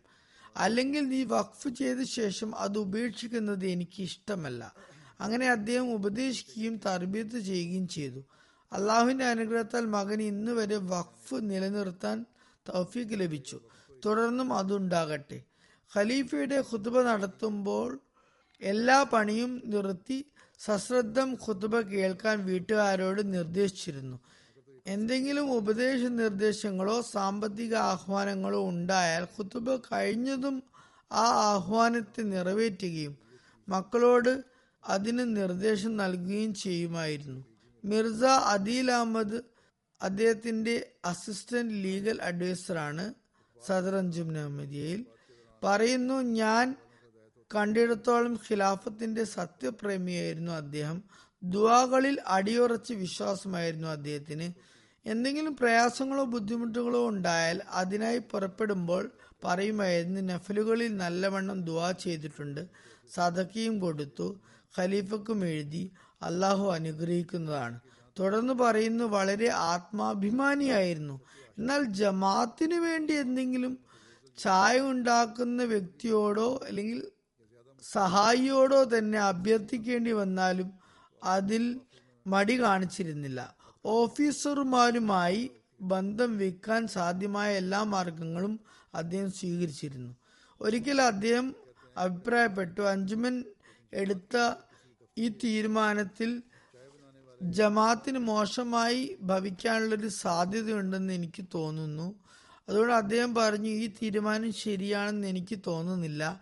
കാലത്തിന്റെ ഖലീഫയ്ക്ക് എഴുതി അറിയിക്കാം. കാര്യം എത്തിക്കേണ്ടത് നമ്മുടെ കടമയാണ്. ശേഷം എന്തു തീരുമാനമുണ്ടായാലും അതിൽ ബർക്കത്തുണ്ടാകും. ഡോക്ടർ സുൽത്താൻ മുബഷിർ എഴുതുന്നു ഓഫീസർമാരുമായി നല്ല ബന്ധം സ്ഥാപിക്കാൻ ആദ്യത്തിന് അറിയാമായിരുന്നു. അത് ജമാത്തിന് ഗുണകരമാകുന്ന വിധം ഉപയോഗിക്കുകയും ചെയ്തിരുന്നു. ഏറ്റവും കഠിനമായ അവസ്ഥയിൽ അദ്ദേഹത്തിന്റെ മുഖത്ത് പുഞ്ചിരി ഉണ്ടാകുമായിരുന്നു. അദ്ദേഹത്തിന്റെ മുഖത്ത് ഒരിക്കലും വെപ്രാളത്തിന്റെ അടയാളം ഉണ്ടായിരുന്നില്ല. ജമാഅത്ത് കേസുകളുടെ ആവശ്യത്തിനായി അപകടം പിടിച്ച ജീവൻ പോലും അപായത്തിലാകുന്ന സ്ഥലങ്ങളിലേക്ക് അദ്ദേഹത്തിന് പോകേണ്ടി വന്നിരുന്നപ്പോഴും ആ ധീരശാലി ഒരിക്കലും തന്റെ കടമകളെ അവഗണിച്ച് മാറി നിന്നില്ല. ഞാൻ പറഞ്ഞതുപോലെ അള്ളാഹു അദ്ദേഹത്തിന് സാമ്പത്തിക ശേഷി നൽകിയിരുന്നു.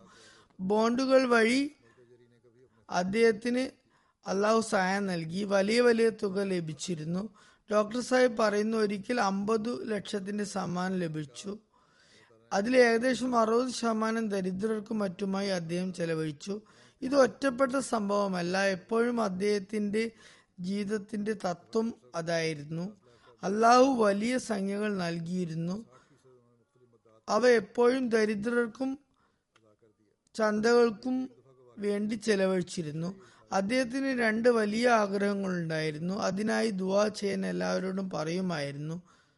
ഒന്ന് അന്ത്യശ്വാസം വരെ ജമാത്തിനെ സേവിക്കണം എന്നായിരുന്നു രണ്ട് കിടപ്പിലാകാതെ നടന്നുകൊണ്ട് തന്നെ ലോകത്തിൽ നിന്ന് വിട പറയണമെന്നായിരുന്നു. ആർക്കും ഭാരമാകരുത് എന്നായിരുന്നു. അള്ളാഹു അദ്ദേഹത്തിന് ഈ രണ്ട് ആഗ്രഹങ്ങളും നിറവേറ്റുകയുണ്ടായി. ഞാൻ അദ്ദേഹത്തിന്റെ ഒട്ടനവധി ഗുണങ്ങൾ കണ്ടിട്ടുണ്ട്. വളരെ ക്ഷമയോടും ധൈര്യത്തോടും അദ്ദേഹം നിലകൊണ്ടിരുന്നു. ഒരിക്കലും പ്രയാസത്തിലകപ്പെട്ടിരുന്നില്ല. അള്ളാഹുവിനുമേൽ അസാധാരണമാം വിധം അദ്ദേഹത്തിന് തവക്കുലുണ്ടായിരുന്നു. നമസ്കാര ശേഷം ഇവരെല്ലാവരുടെയും ജനാസ ഗായബ് നമസ്കരിപ്പിക്കുന്നതാണ് ഇൻഷാ അള്ളാഹ്.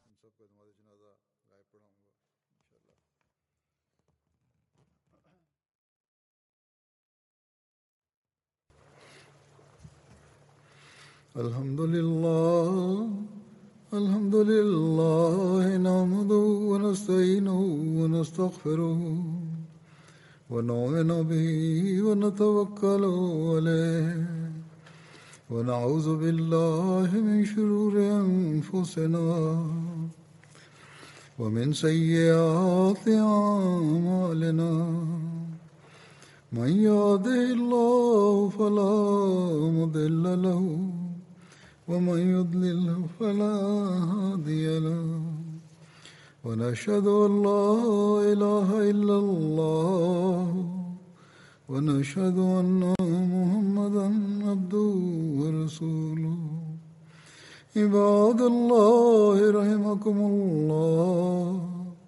إن الله يأمر بالعدل واللسان وإيتاء ذي القربى. وينهى عن الفحشاء والمنكر والبغي يعظكم لعلكم تذكرون. اذكروا الله يذكركم وادعوه يستجب لكم ولذكر الله أكبر.